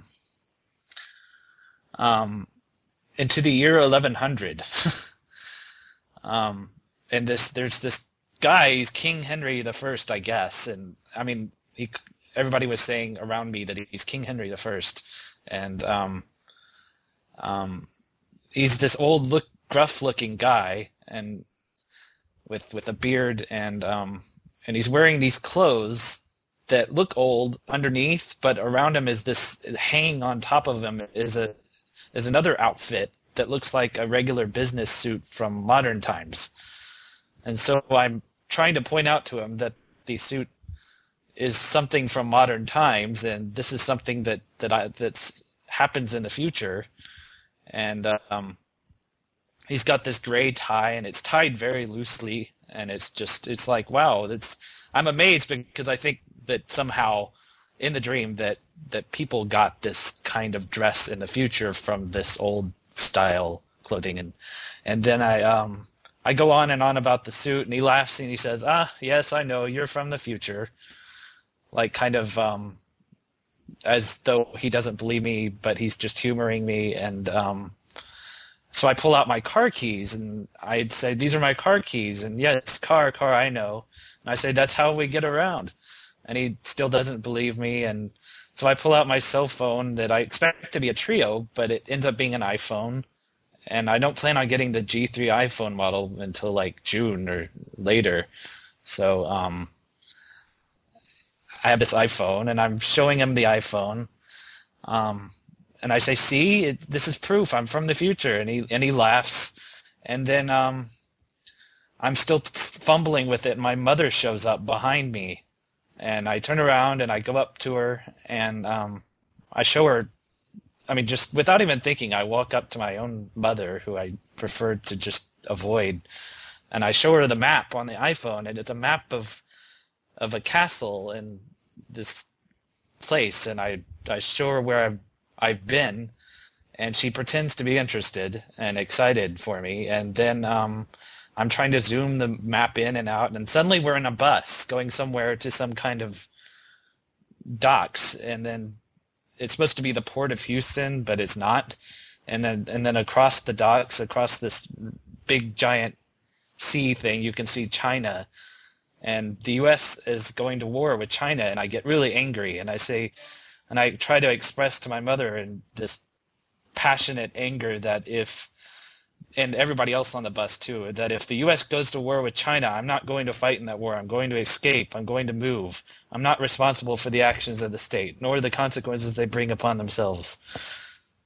and um, and I get really and kind of incensed and enraged, and and then just kind of ignored, and then um, we arrive at the docks, and um, and then I go into this restaurant, and I go up following my mother who disappeared, and then I find my grandmother and my aunt sitting at a table, and and they know that I've been gone a long time, meaning defooed, and that I'm not, and then I know I'm not supposed to be there, and I don't want to talk to them, and I maintain my anger at them as I sit there at the table, and I'm still trying not to talk to them, and I ask myself, how how did I get myself back into this situation? How why am I with them? And I've and um why am I back with these people? And I grumble a few words and then wake up. And I've had re- reoccurring dreams where I end up back with my family, and I wonder what the hell I've done, you know, to get back with them, or why I'm why I'm there with them.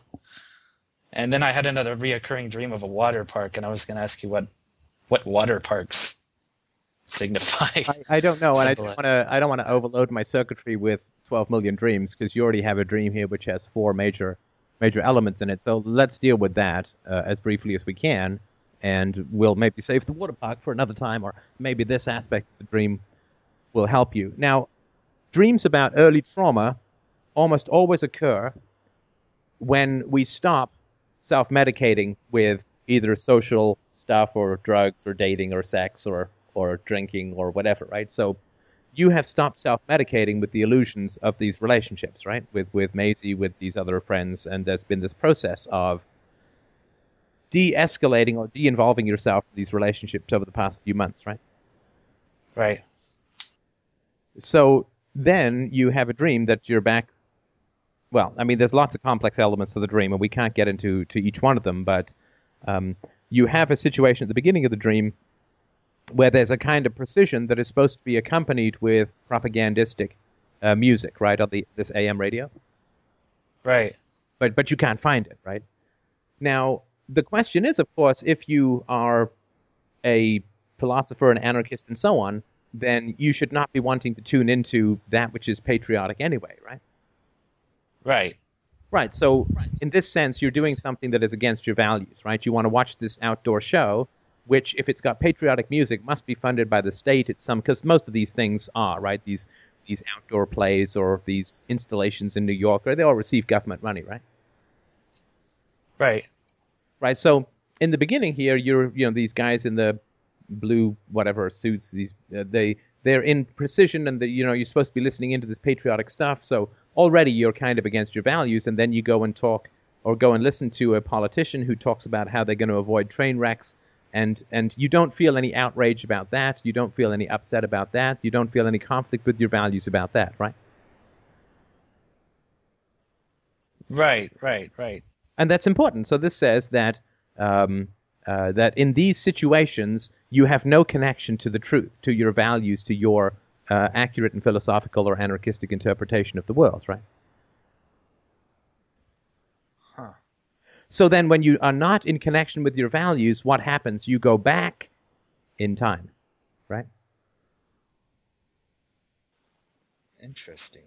when you're not in connection with your values, you are in effect back in time because when we were kids, we could not be in connection with our values because our parents would attack us for being in connection with any rational values, right? That does make sense. So you go back in time and then you're trying to say to people, no, I'm from the future. And for them, there is no such thing as time, right? And they're profoundly unimpressed by the fact that you're from the future because they're like, yeah, you're from the future. I got it, right? They don't care, right? And they also know that there's this future, but they don't even want to go there, right? Right. There, I mean, clearly, no we'd concern. rather be in 2008 than the year 1100, right? Definitely. You know, which had a massive galactic suckiness to it, right? You get the plague, you got crazy ass religious people, you've got a life expectancy of 12 seconds. I mean, but these people are profoundly unimpressed by the future, by the toys, by your claims, and you want to tell them, you want to prove to these people that you're from the future, right? These primitive, barely out of the caves, dark ages people, right? Right. and you've had these friends that you've wanted to try and bring philosophy to, right? Yeah. Does that make any connections for you?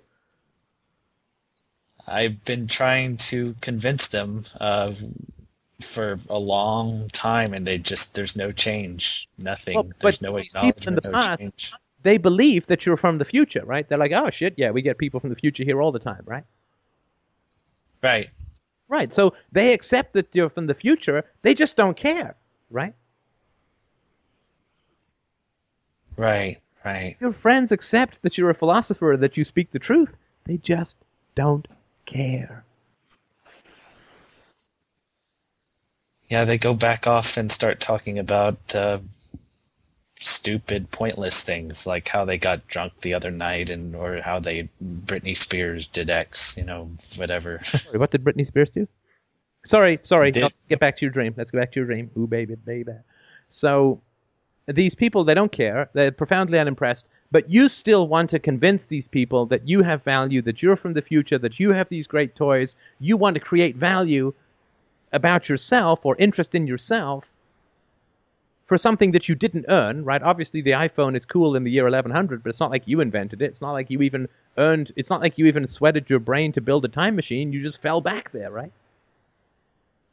oh, right, right, exactly. So you, you, you're trying to claim, look, I'm valuable, I'm interesting. Eh, It's not your inventions, and it's just accidental that you happen to be there, right? oh, right. Yeah, because I just, I just popped in there. And and you're not sitting there saying to them, "You poor bastards in 1100, what a terrible life you must be having," right? You're all about, "Hey, look, I'm from the future. I've got shiny. It's all about you, right?" Oh, interesting. And when you're trying to provide, when you're trying to create value that you did not earn, in uh, you're trying to create the impression that you're valuable for things that you did not earn for other people who don't care, and it's all about you. Who comes along? My mother. Mother, right? Right. Not surprising. Right. Right. And and you're still completely disconnected from your values because now you're trying to convince your mom that you have value and you're of interest because you come from the future even though in the reality of this dream she also has come from the future and she doesn't care either, right? Right. She doesn't care either. She seems uh, interested only in that. Hey, I she gets to have me back in in in her life or whatever for her own nefarious purposes, whatever those are. Well, but what those are. but you want to be there too because you follow her, right? And then you're like, holy shit, I've ended up here with my aunt and my grandmother, and it's like, well, yeah, this is what happens when you're disconnected from your values. Oh, jeez. And I think, I mean, I think this is very encouraging. I know that this blah blah blah, right? You feel negative, but I think this is hugely encouraging because this is the great secret of what we're up to, right? I always have these, you know, these new shell games. It's like I lifted, ooh, here's the great secret of what we're up to. And I've talked about this before, but ha- it has yet to connect with the community. Partly because I've talked about it in the premium section, and we talked about it in Ambivalence Part Six, the conference call, and so on. But this is the great secret of what we're up to that it's not about us, right? Philosophy, like medicine, is not about the health of the doctor or the philosopher. We need those things. I mean, you can't be a doctor if you're dying of something, so you need to be healthy. But your health as a doctor is only the necessary but not sufficient criteria for being a good doctor, right? You have to be healthy, but health is, after that's achieved, becomes irrelevant, right? And so for you, you still want to, and I understand that. It's very common, and I did for many years too. So again, this is just me. I'm still trying to get out of this, this pit. But we want to use philosophy as a means of self aggrandizement, right? I'm smart. I've got the answers. I want to instruct you. I want to inform you. I'm from the future. I'm superior. I'm, right? Oh yeah. But our love of philosophy is just accidental. We didn't wish it. In fact, there are many goddamn times we'd wish to not have it, right? Right. So um, So this is uh, So this dream, in my opinion, is about the following, fundamentally.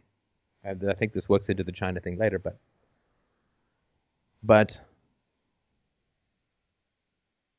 the doctor is only measured in the cure rate, right? The doctor, the value of the doctor, the, the efficacy of the doctor is only measured by the amount of people that he fucking well cures. Not the amount of people he talks to, not the amount of people who come stampeding through his office or linger there and whine and complain and bitch about this, that, or the other that they don't want to change. It's not measured by the number of prescriptions that he prescribes. It is not measured by the amount of words that come out of his mouth. It is not measured by the degrees on his wall or the number of hours a day he spends as a doctor, right?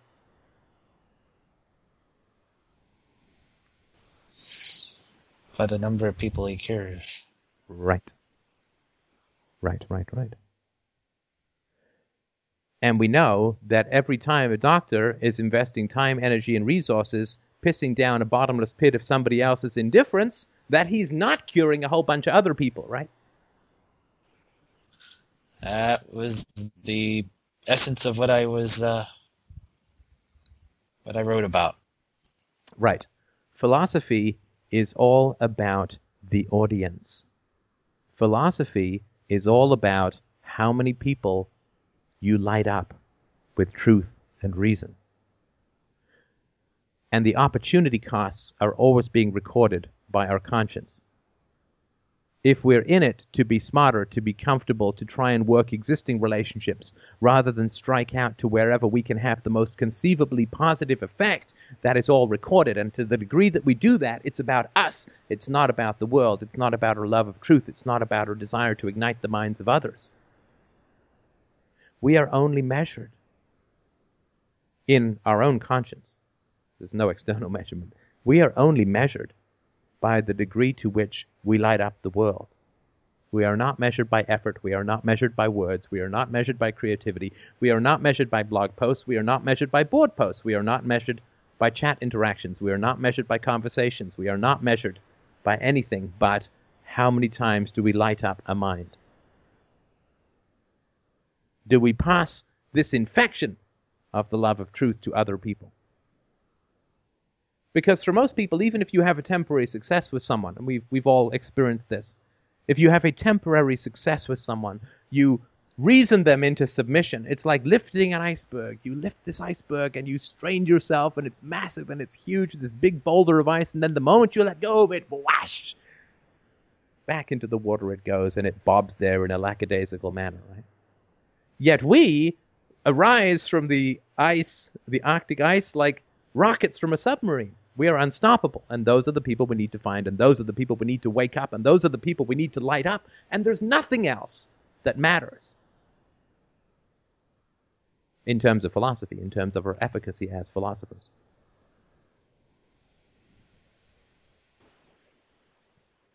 So uh, all those people on the bus who were indifferent, uh, same same thing, I guess. I was yelling about my not being responsible for for the uh, actions of this gang and the consequences. Well, yeah, you're talking to people about how angry you are at the state, right? In other words, it's about your feelings about the state, which is annoying, right? Fundamentally, because what it's really about is other people, not about your feelings, not about your thoughts, not about your ideas, not about. It is about other people. It is about not whether they get that you don't like the state, but about whether they get to think, not about your conclusions, but about their capacity to think, right? I, I always hate them. This is why I'm writing this new book with no answers whatsoever. There's not an answer in there. And I know that I've given answers in the podcast and this and that, and forget that for the moment. Just put that down to an as yet unexplained possible hypocrisy. But it is about lighting up your mind. It's about lighting up the minds of the listeners. If I have to make jokes, if I have to cry, if I have to yell, if I have to reveal embarrassing secrets about myself, if I have to talk about my mom one more time,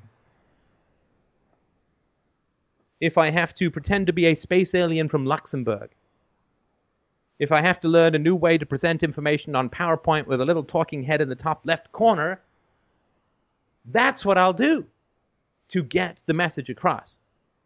Because it's about the receptivity on the other side. It's not how brilliant the iPhone is, it's how many people will buy it. Not want to buy it, not might buy it, not go, ooh, that's shiny and cool and put it down again. It's about how many people buy it.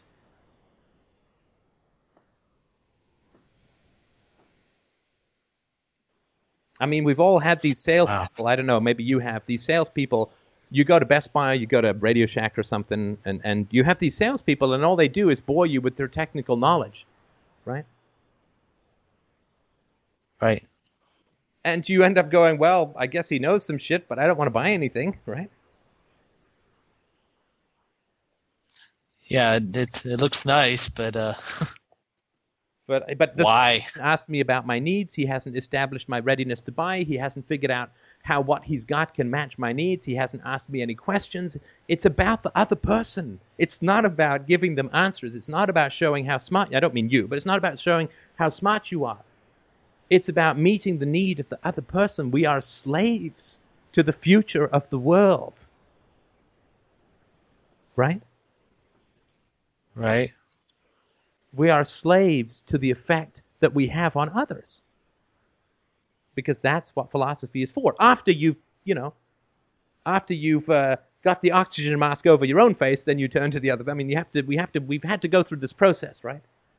The first thing is it's about abstracts. That was the first part of the series. The second part is that it's about our own lives, and the third part is now we can completely devote ourselves to others, to the world because there's such astounding joy in that, right? As I've said before, on my recent call with JC, how, how is it that I keep going? Because once you get a hold of the heroin of helping others, there's no substitute. There is nothing other than love, which this is a part of, that makes me happier than getting somebody excited and thrilled about the truth.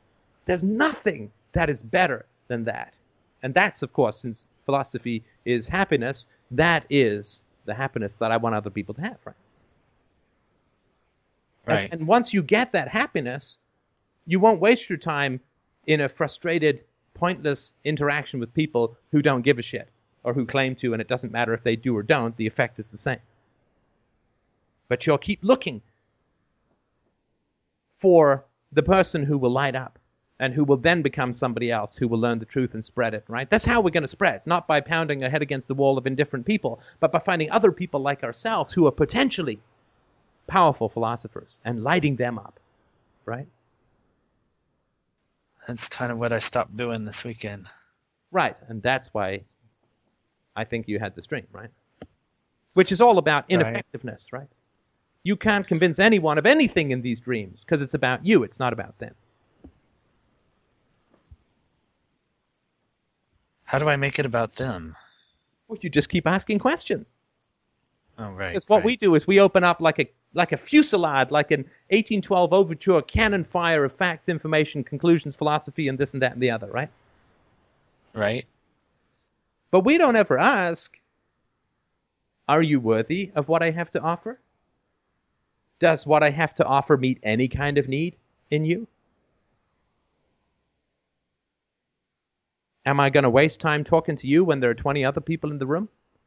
One of which might just light up in the way that we see people. I keep coming to the board. We get these messages. I get them in my inbox. Just, I found this and I was like a man in a desert finding his first oasis.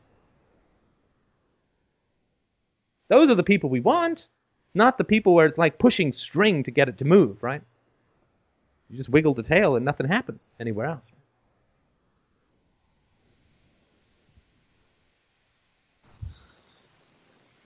Man.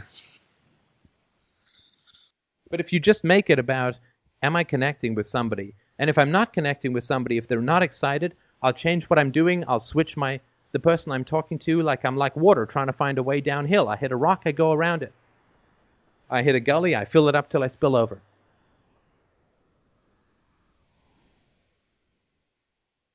But the sole goal, and this is advanced stuff, right? This is like total next level, right? But but the sole goal, once you've got your shit together,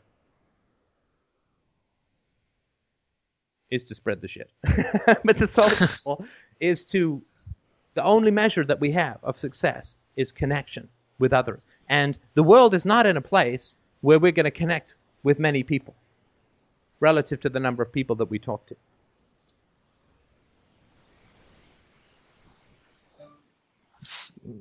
You you and I, I I think we both talked to this one guest one time about something about gun rights. It started off with gun rights, and I I thought, okay, I'm gonna take Steph's advice and and, and start asking questions in the chat room with the, engaging a guest, asking questions to engage my ecosystem. Well, my one of the guys in my ecosystem appeared right away and just started lambasting me about you know i'm i'm incapable of doing this right and i'll fail and all this stuff and and i'm trying to ask this guy questions and it and and it i i do okay with the curiosity thing for a while but then suddenly i get irritated and i stop being curious and then But that's good. It- that's it good. doesn't- What's wrong with that? That's incredibly helpful. i thought well Uh, when well, you came in yeah. after you There's a rule, Steph, called curiosity, right? And at the moment I'm no longer curious, I have failed. I have broken the rule, right? right Well, when did I ever say there was a rule called curiosity? I think there's a rule called authenticity and integrity to what you feel and trusting your instincts, right? right But there's no rule called curiosity. That's an outcome, right? You can't have a rule called be happy. I mean, if you could, there'd be no need to philosophy. It's a heroin, right? right So you're curious, and I think curious is a rational way to approach an interaction. But then if you get annoyed, you're like, shit, I'm annoyed. That means that this person is not worth talking to. huh That's your ecosystem saying, stop investing here and find someone else to talk to. Right? Just today, I call the guy bitchy on the board, right?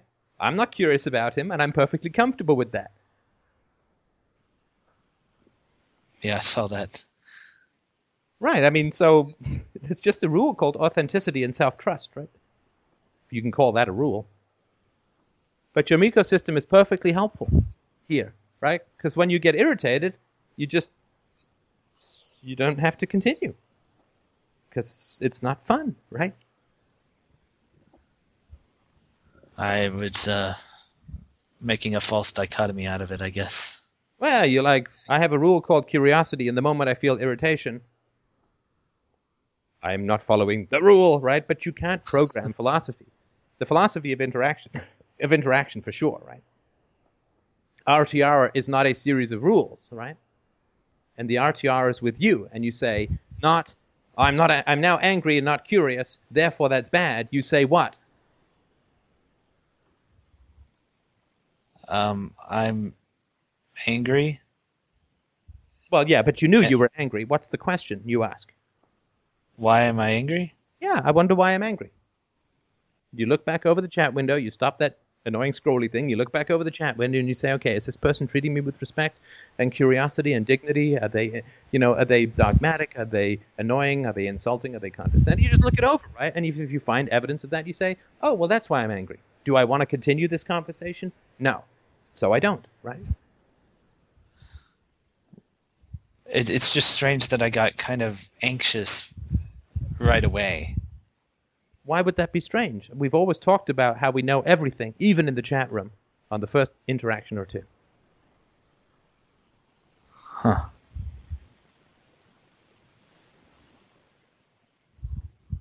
Like there's this guy comes in and he keeps talking about what the definition of existence is and what the definition of concepts are and so on, right? So, Right. you know, he argued me into mute exhaustion when not being able to find any of his terms. He rejected the offer of a Skype call, in which I would have enjoyed, and so on. And then he came back later in and he started engaging exactly the same way with me. And I said, Are you the guy from before? And he said, Yes. And I said, Well, why didn't you introduce yourself? It seems kind of, you know, if I didn't enjoy the conversation before, coming back and not introducing yourself seems kind of slimy. I didn't say that, right? I said, Why haven't you said, Well, it depends what you how you define introduction. Oh my god. It's just like, okay, I think I get this, right? I just have no desire to interact with him anymore. No desire to be curious. Like I just don't care. Because life's short, and there's ten other people I could be talking to, or a million other podcasts I could be working on. I could be working on more of the book, or I could even be taking a nap. Be more fun.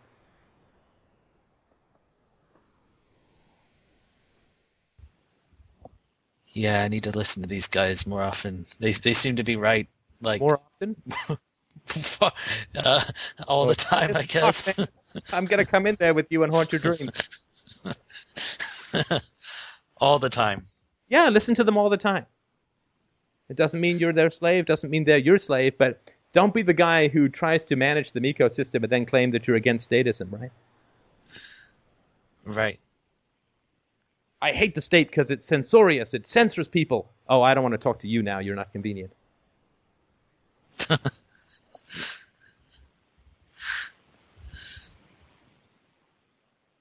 Well, thanks, Steph. Uh, And and let me just sorry, let me just say one last thing, Nate, which I think is important. You have a tendency, along with Greg, the Dark Lord of Magnificent Nihilism, you have a tendency of just looking at the downside, right? The the, the, the, the breakthroughs pass by unnoticed, but every hiccup is, is feels like a disaster, right? you nailed it. Right, I know, I know. But look, since you started being curious in the chat window, what has happened with your friendships, your quote, friendships? Uh, they they're gone. Right. Now, feel free to type in the chat window if you feel that this is a disaster of epic proportions and that Nate should chase after these people he has told us so much about over the last year or two. Anyone? Anyone? Anyone?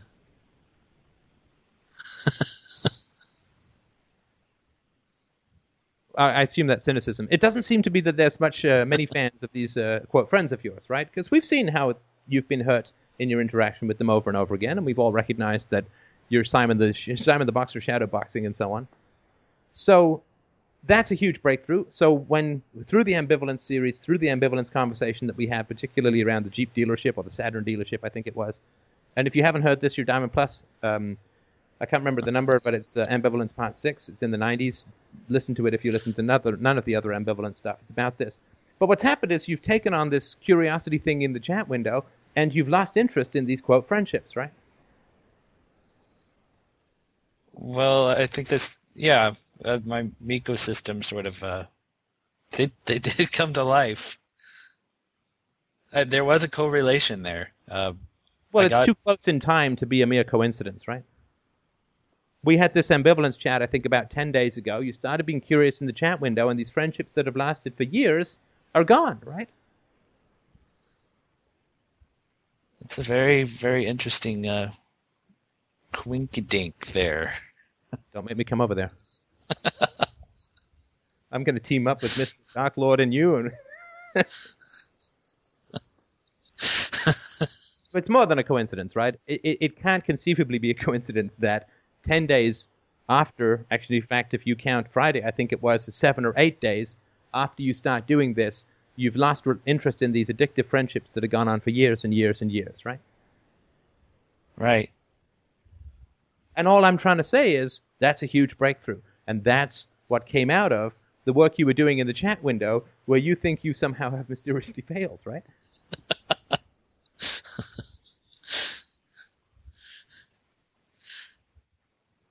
Because you were curious in the chat window, which led to irritation in the chat window, and what happened with your friendships?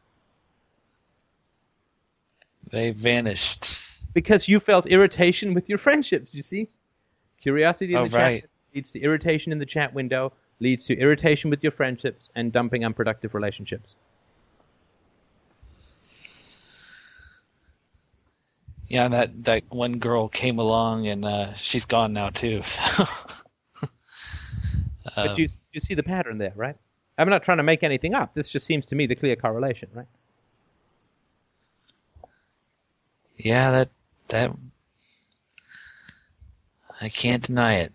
I was curious in the chat window. It led to irritation and a disengagement with people in the chat window. I'm curious with my friends, which leads to irritation and a disengagement with unproductive friends, right? Right. So you should be celebrating. Magnificent yes. solitude. That's what FDR is all about.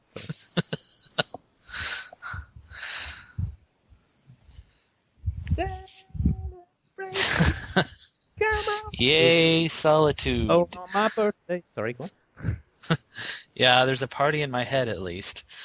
Yeah, yeah. Like sometimes we'd wish to be a little bit more alone, right?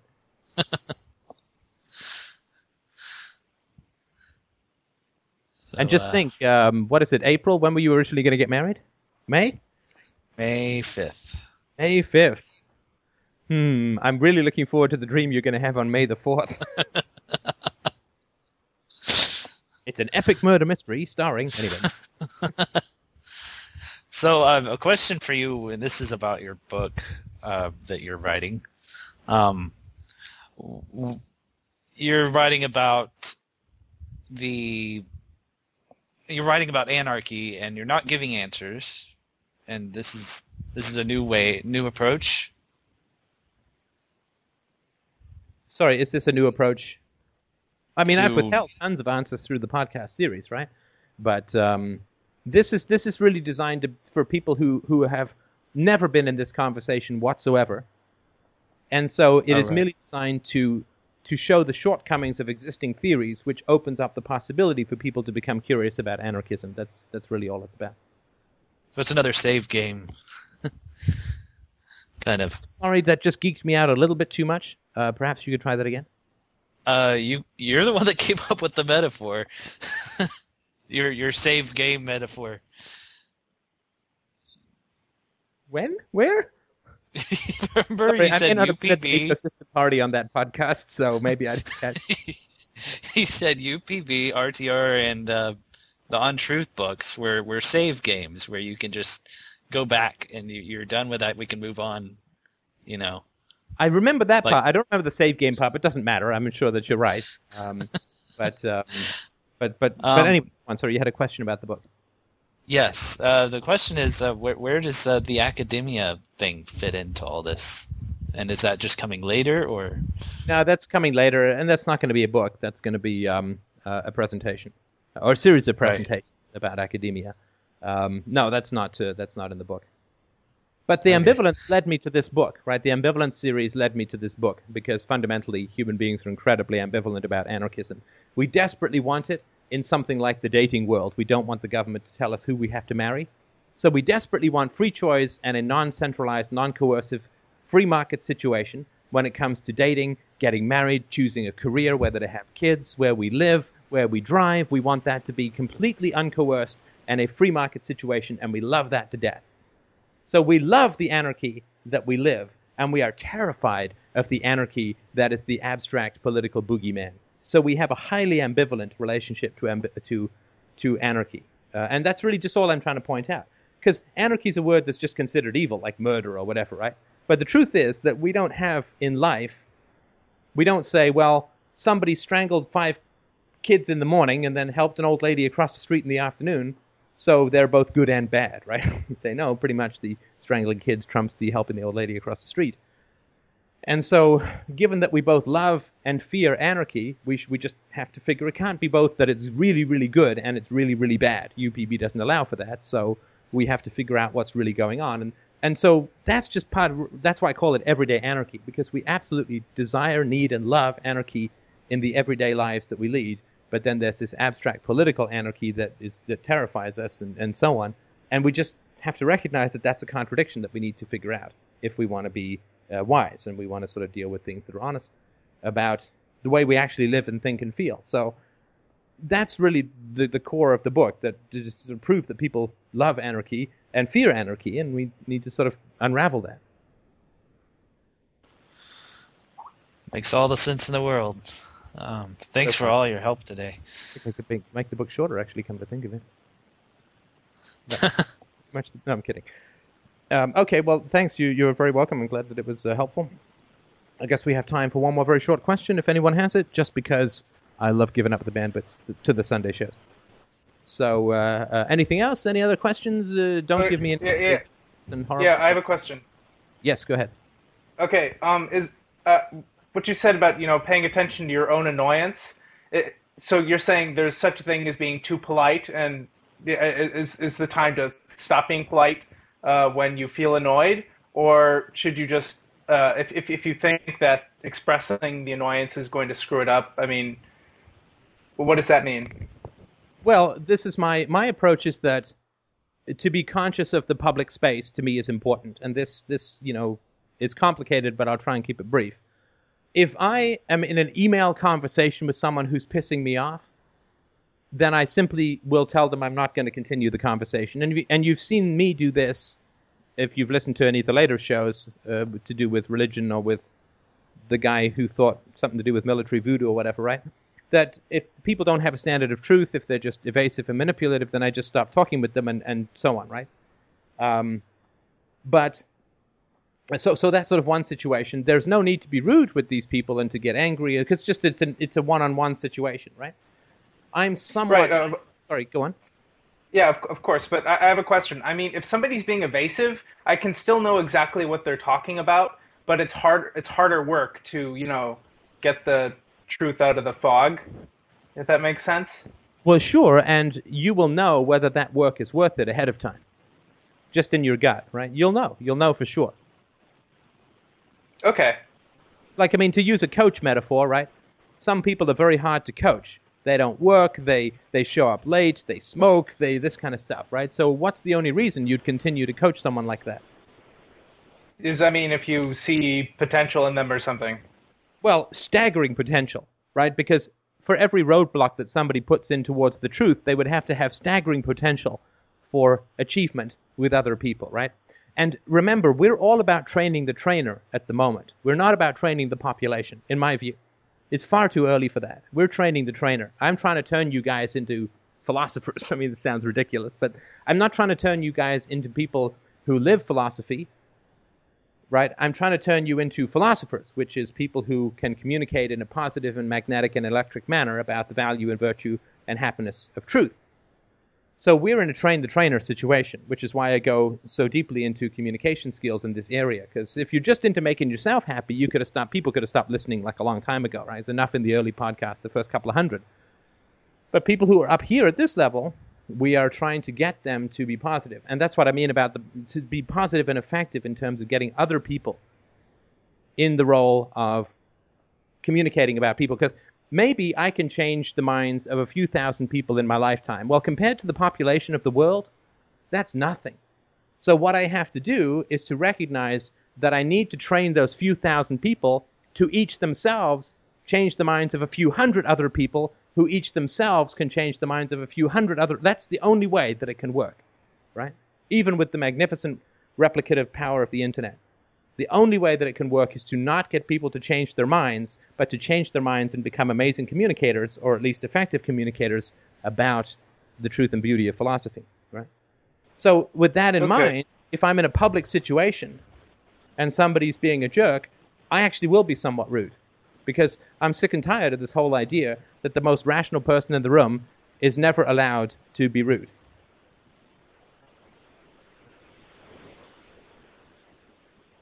Okay, sure.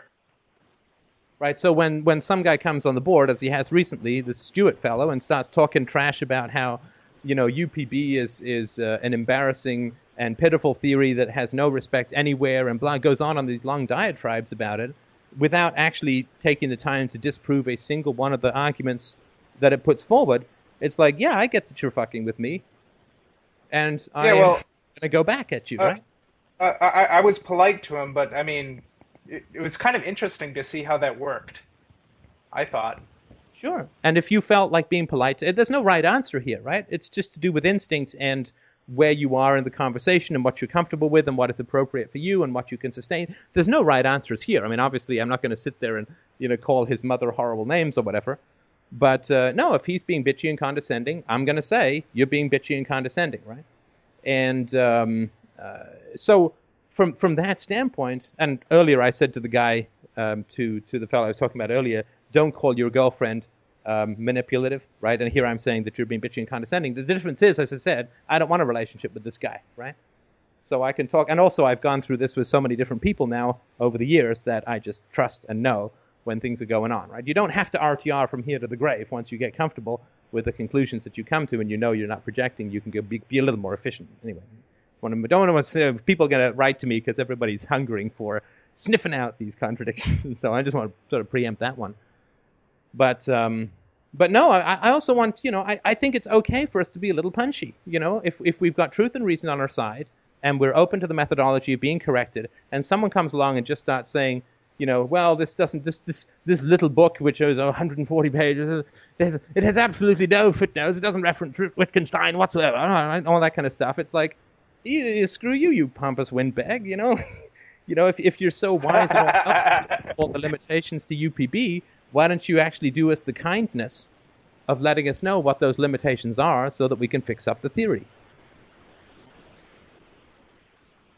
Well, yeah, sure. That that makes a lot of sense. It's just that I mean, in, in, in my personal problem is being too punchy all the time. Um, so I mean, I guess I can see why I would overcompensate in that area. Right, and and uh, for for you, I mean, again, this is the context relative to your particular situation, right? That because because you got a world of hurt as going on at the moment, that you're going to be a little brusque and abrupt with yourself in particular, and with other people as well, and you got enough to manage with with what's going on for you at the moment without necessarily having to get into uh, you know punching bag matches on the internet with other people right that probably would not you need a certain amount of stillness and calm at the moment around you and a certain amount of peace and sympathy uh, that these kinds of environments would probably not be good for you at the moment right um, I don't know. I, th- I think I've been doing all right in, in, in that manner. I mean, like at work, um, I was criticized for something, and they said, "Okay, this doesn't work," and you know, I felt a little bad about it, but then I caught myself and realized, well, I can make this work. So then I just redid the piece and sent it over, and you know, it was perfect for them. And um, you know, it didn't give me like a crushing depression, like or anger or rage, you know, because before being criticized would be like, okay, DEFCON a million, it's time to open all the silos, and Right, uh, right. you know, look I, sorry i do understand all of that and i'm not talking i mean i don't want to bring any of this up on on uh, on this show but just based on the private conversations that you and i have had that's not the level that you're working at. And that's good what's going on right now but the stuff that you're working at is much more raw and more sensitive and more historical than these work situations which is not to say that that's not amazing progress in those situations. But the other stuff that you're working with is just highly volatile and very difficult right? Um, yeah, and I mean, a, a lot of stuff is changing in my life at a very physical level. That's the best way I can describe it. you're becoming a unicorn No, I, I mean, I'm not. I'm not uh, growing a horn, but I mean, for instance, uh, like appetite.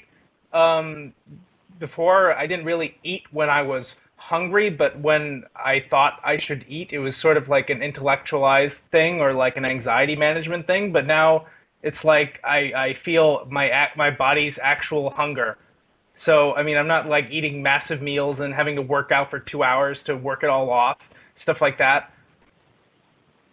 Right, but you're awakening back to the sensitivities that, due to your early trauma, was blunted in your in your body, right? And and that all to me is complete is, totally wonderful and and fantastic. But but because you're dealing with a lot of early conflicts and and problems, it may not be a good situation. Or in fact, I'd suggest it wouldn't be a good situation for you to be in a conflict conflictual situation at the moment. That would just be my again, that's just my nonsense opinion, right? Obviously, whatever works for you is great. Yeah, so th- I mean that, that's part of why I'm like av- avoiding conflicts, making sure that they never they don't really show up. I don't know Yeah, if no, that makes sense. No, that's Yeah. totally that's totally right. I mean, once you get that your leg is broken, you stop moving it for a little while till you strengthen it again, right? Yeah, and actually my legs are weak. Like I, I have to, I have to hold myself up on a chair or something. I mean, I've kind of gotten better with that, but for like the first two days, I couldn't really stand up. I was like bow-legged. The body remembers everything. I mean, this is an amazing vessel of wisdom that we have with us, uh, which is so easily distracted into submission or traumatized into submission. But I mean, this doesn't surprise me at all. I mean, my body stopped me from sleeping for 18 months before I figured out all of the stuff. And the body leads sometimes, and if we re- if we refuse to follow, then we kind of get rolled over like a mouse under a cement mixer. So, um, yeah, so I can I can totally understand those kind of uh, manifestations of what you're dealing with right now. To me, would make perfect sense. Well, yeah, I'm, I'm, I, I don't know. It's, it's, it's like I, I've just been uh, hatched out of an egg. You know, it's, it's just uh, incredible. Yeah, yeah. Well, I mean, you're working damn hard, and uh, I think very well uh, for what it's worth. And I know that it's uh, obviously this is one of the reasons why I wanted to talk to you earlier, is because certainly you are one of these people who, you know, once you see the truth, uh, that uh, all the angels of God and the devils of hell cannot keep you from the truth. And those are the people that we want to be talking to, right? Yeah. Yeah, I think so. I think so. No, come on, look empirically at what you're doing. This is not an opinion situation, right? Well, yeah. I mean, I I, I realized that I, I could have decided to work two jobs and stuff like that after my after after I broke up with my girlfriend. But instead, you know, I, I, I found a job where I could work four hours a day and support myself and spend the rest of the time uh, working on myself. And uh, you know, it really worked. Really helped a lot. Yeah, and of course, down the road, what you can do is just uh, start a podcast. Oh. Barely have to do anything. It's beautiful. But uh, I don't want to tell everyone that, so let's just keep this between you and I. Okay. Well, Good. I don't know. My speaking voice. Anyway, listen. Was there anything else that you wanted to uh, to add? Speaking of, of hunger, the stomach, she is uh, growling uh, like a bulldog. So, was there anything else that you wanted to uh, to add at the moment? Oh well, uh, just just thank you very much, and thanks to everybody who is a part of this community because it would have been absolutely impossible without them. I think. I think. I, I think I would have been. Uh, you know, I would have been uh, with a woman that uh, hated me and that I didn't really like uh, uh, for years and years. I don't know. You know, it's it's hard to tell, but it wouldn't have been good. Yeah, no, we are truly an amazing Borg, and very similar to Star Trek. It has actually eaten the bald for former captain. So uh, I think that the parallels are eerie, and I'm not sure I want to dwell on them too much. Make it sit.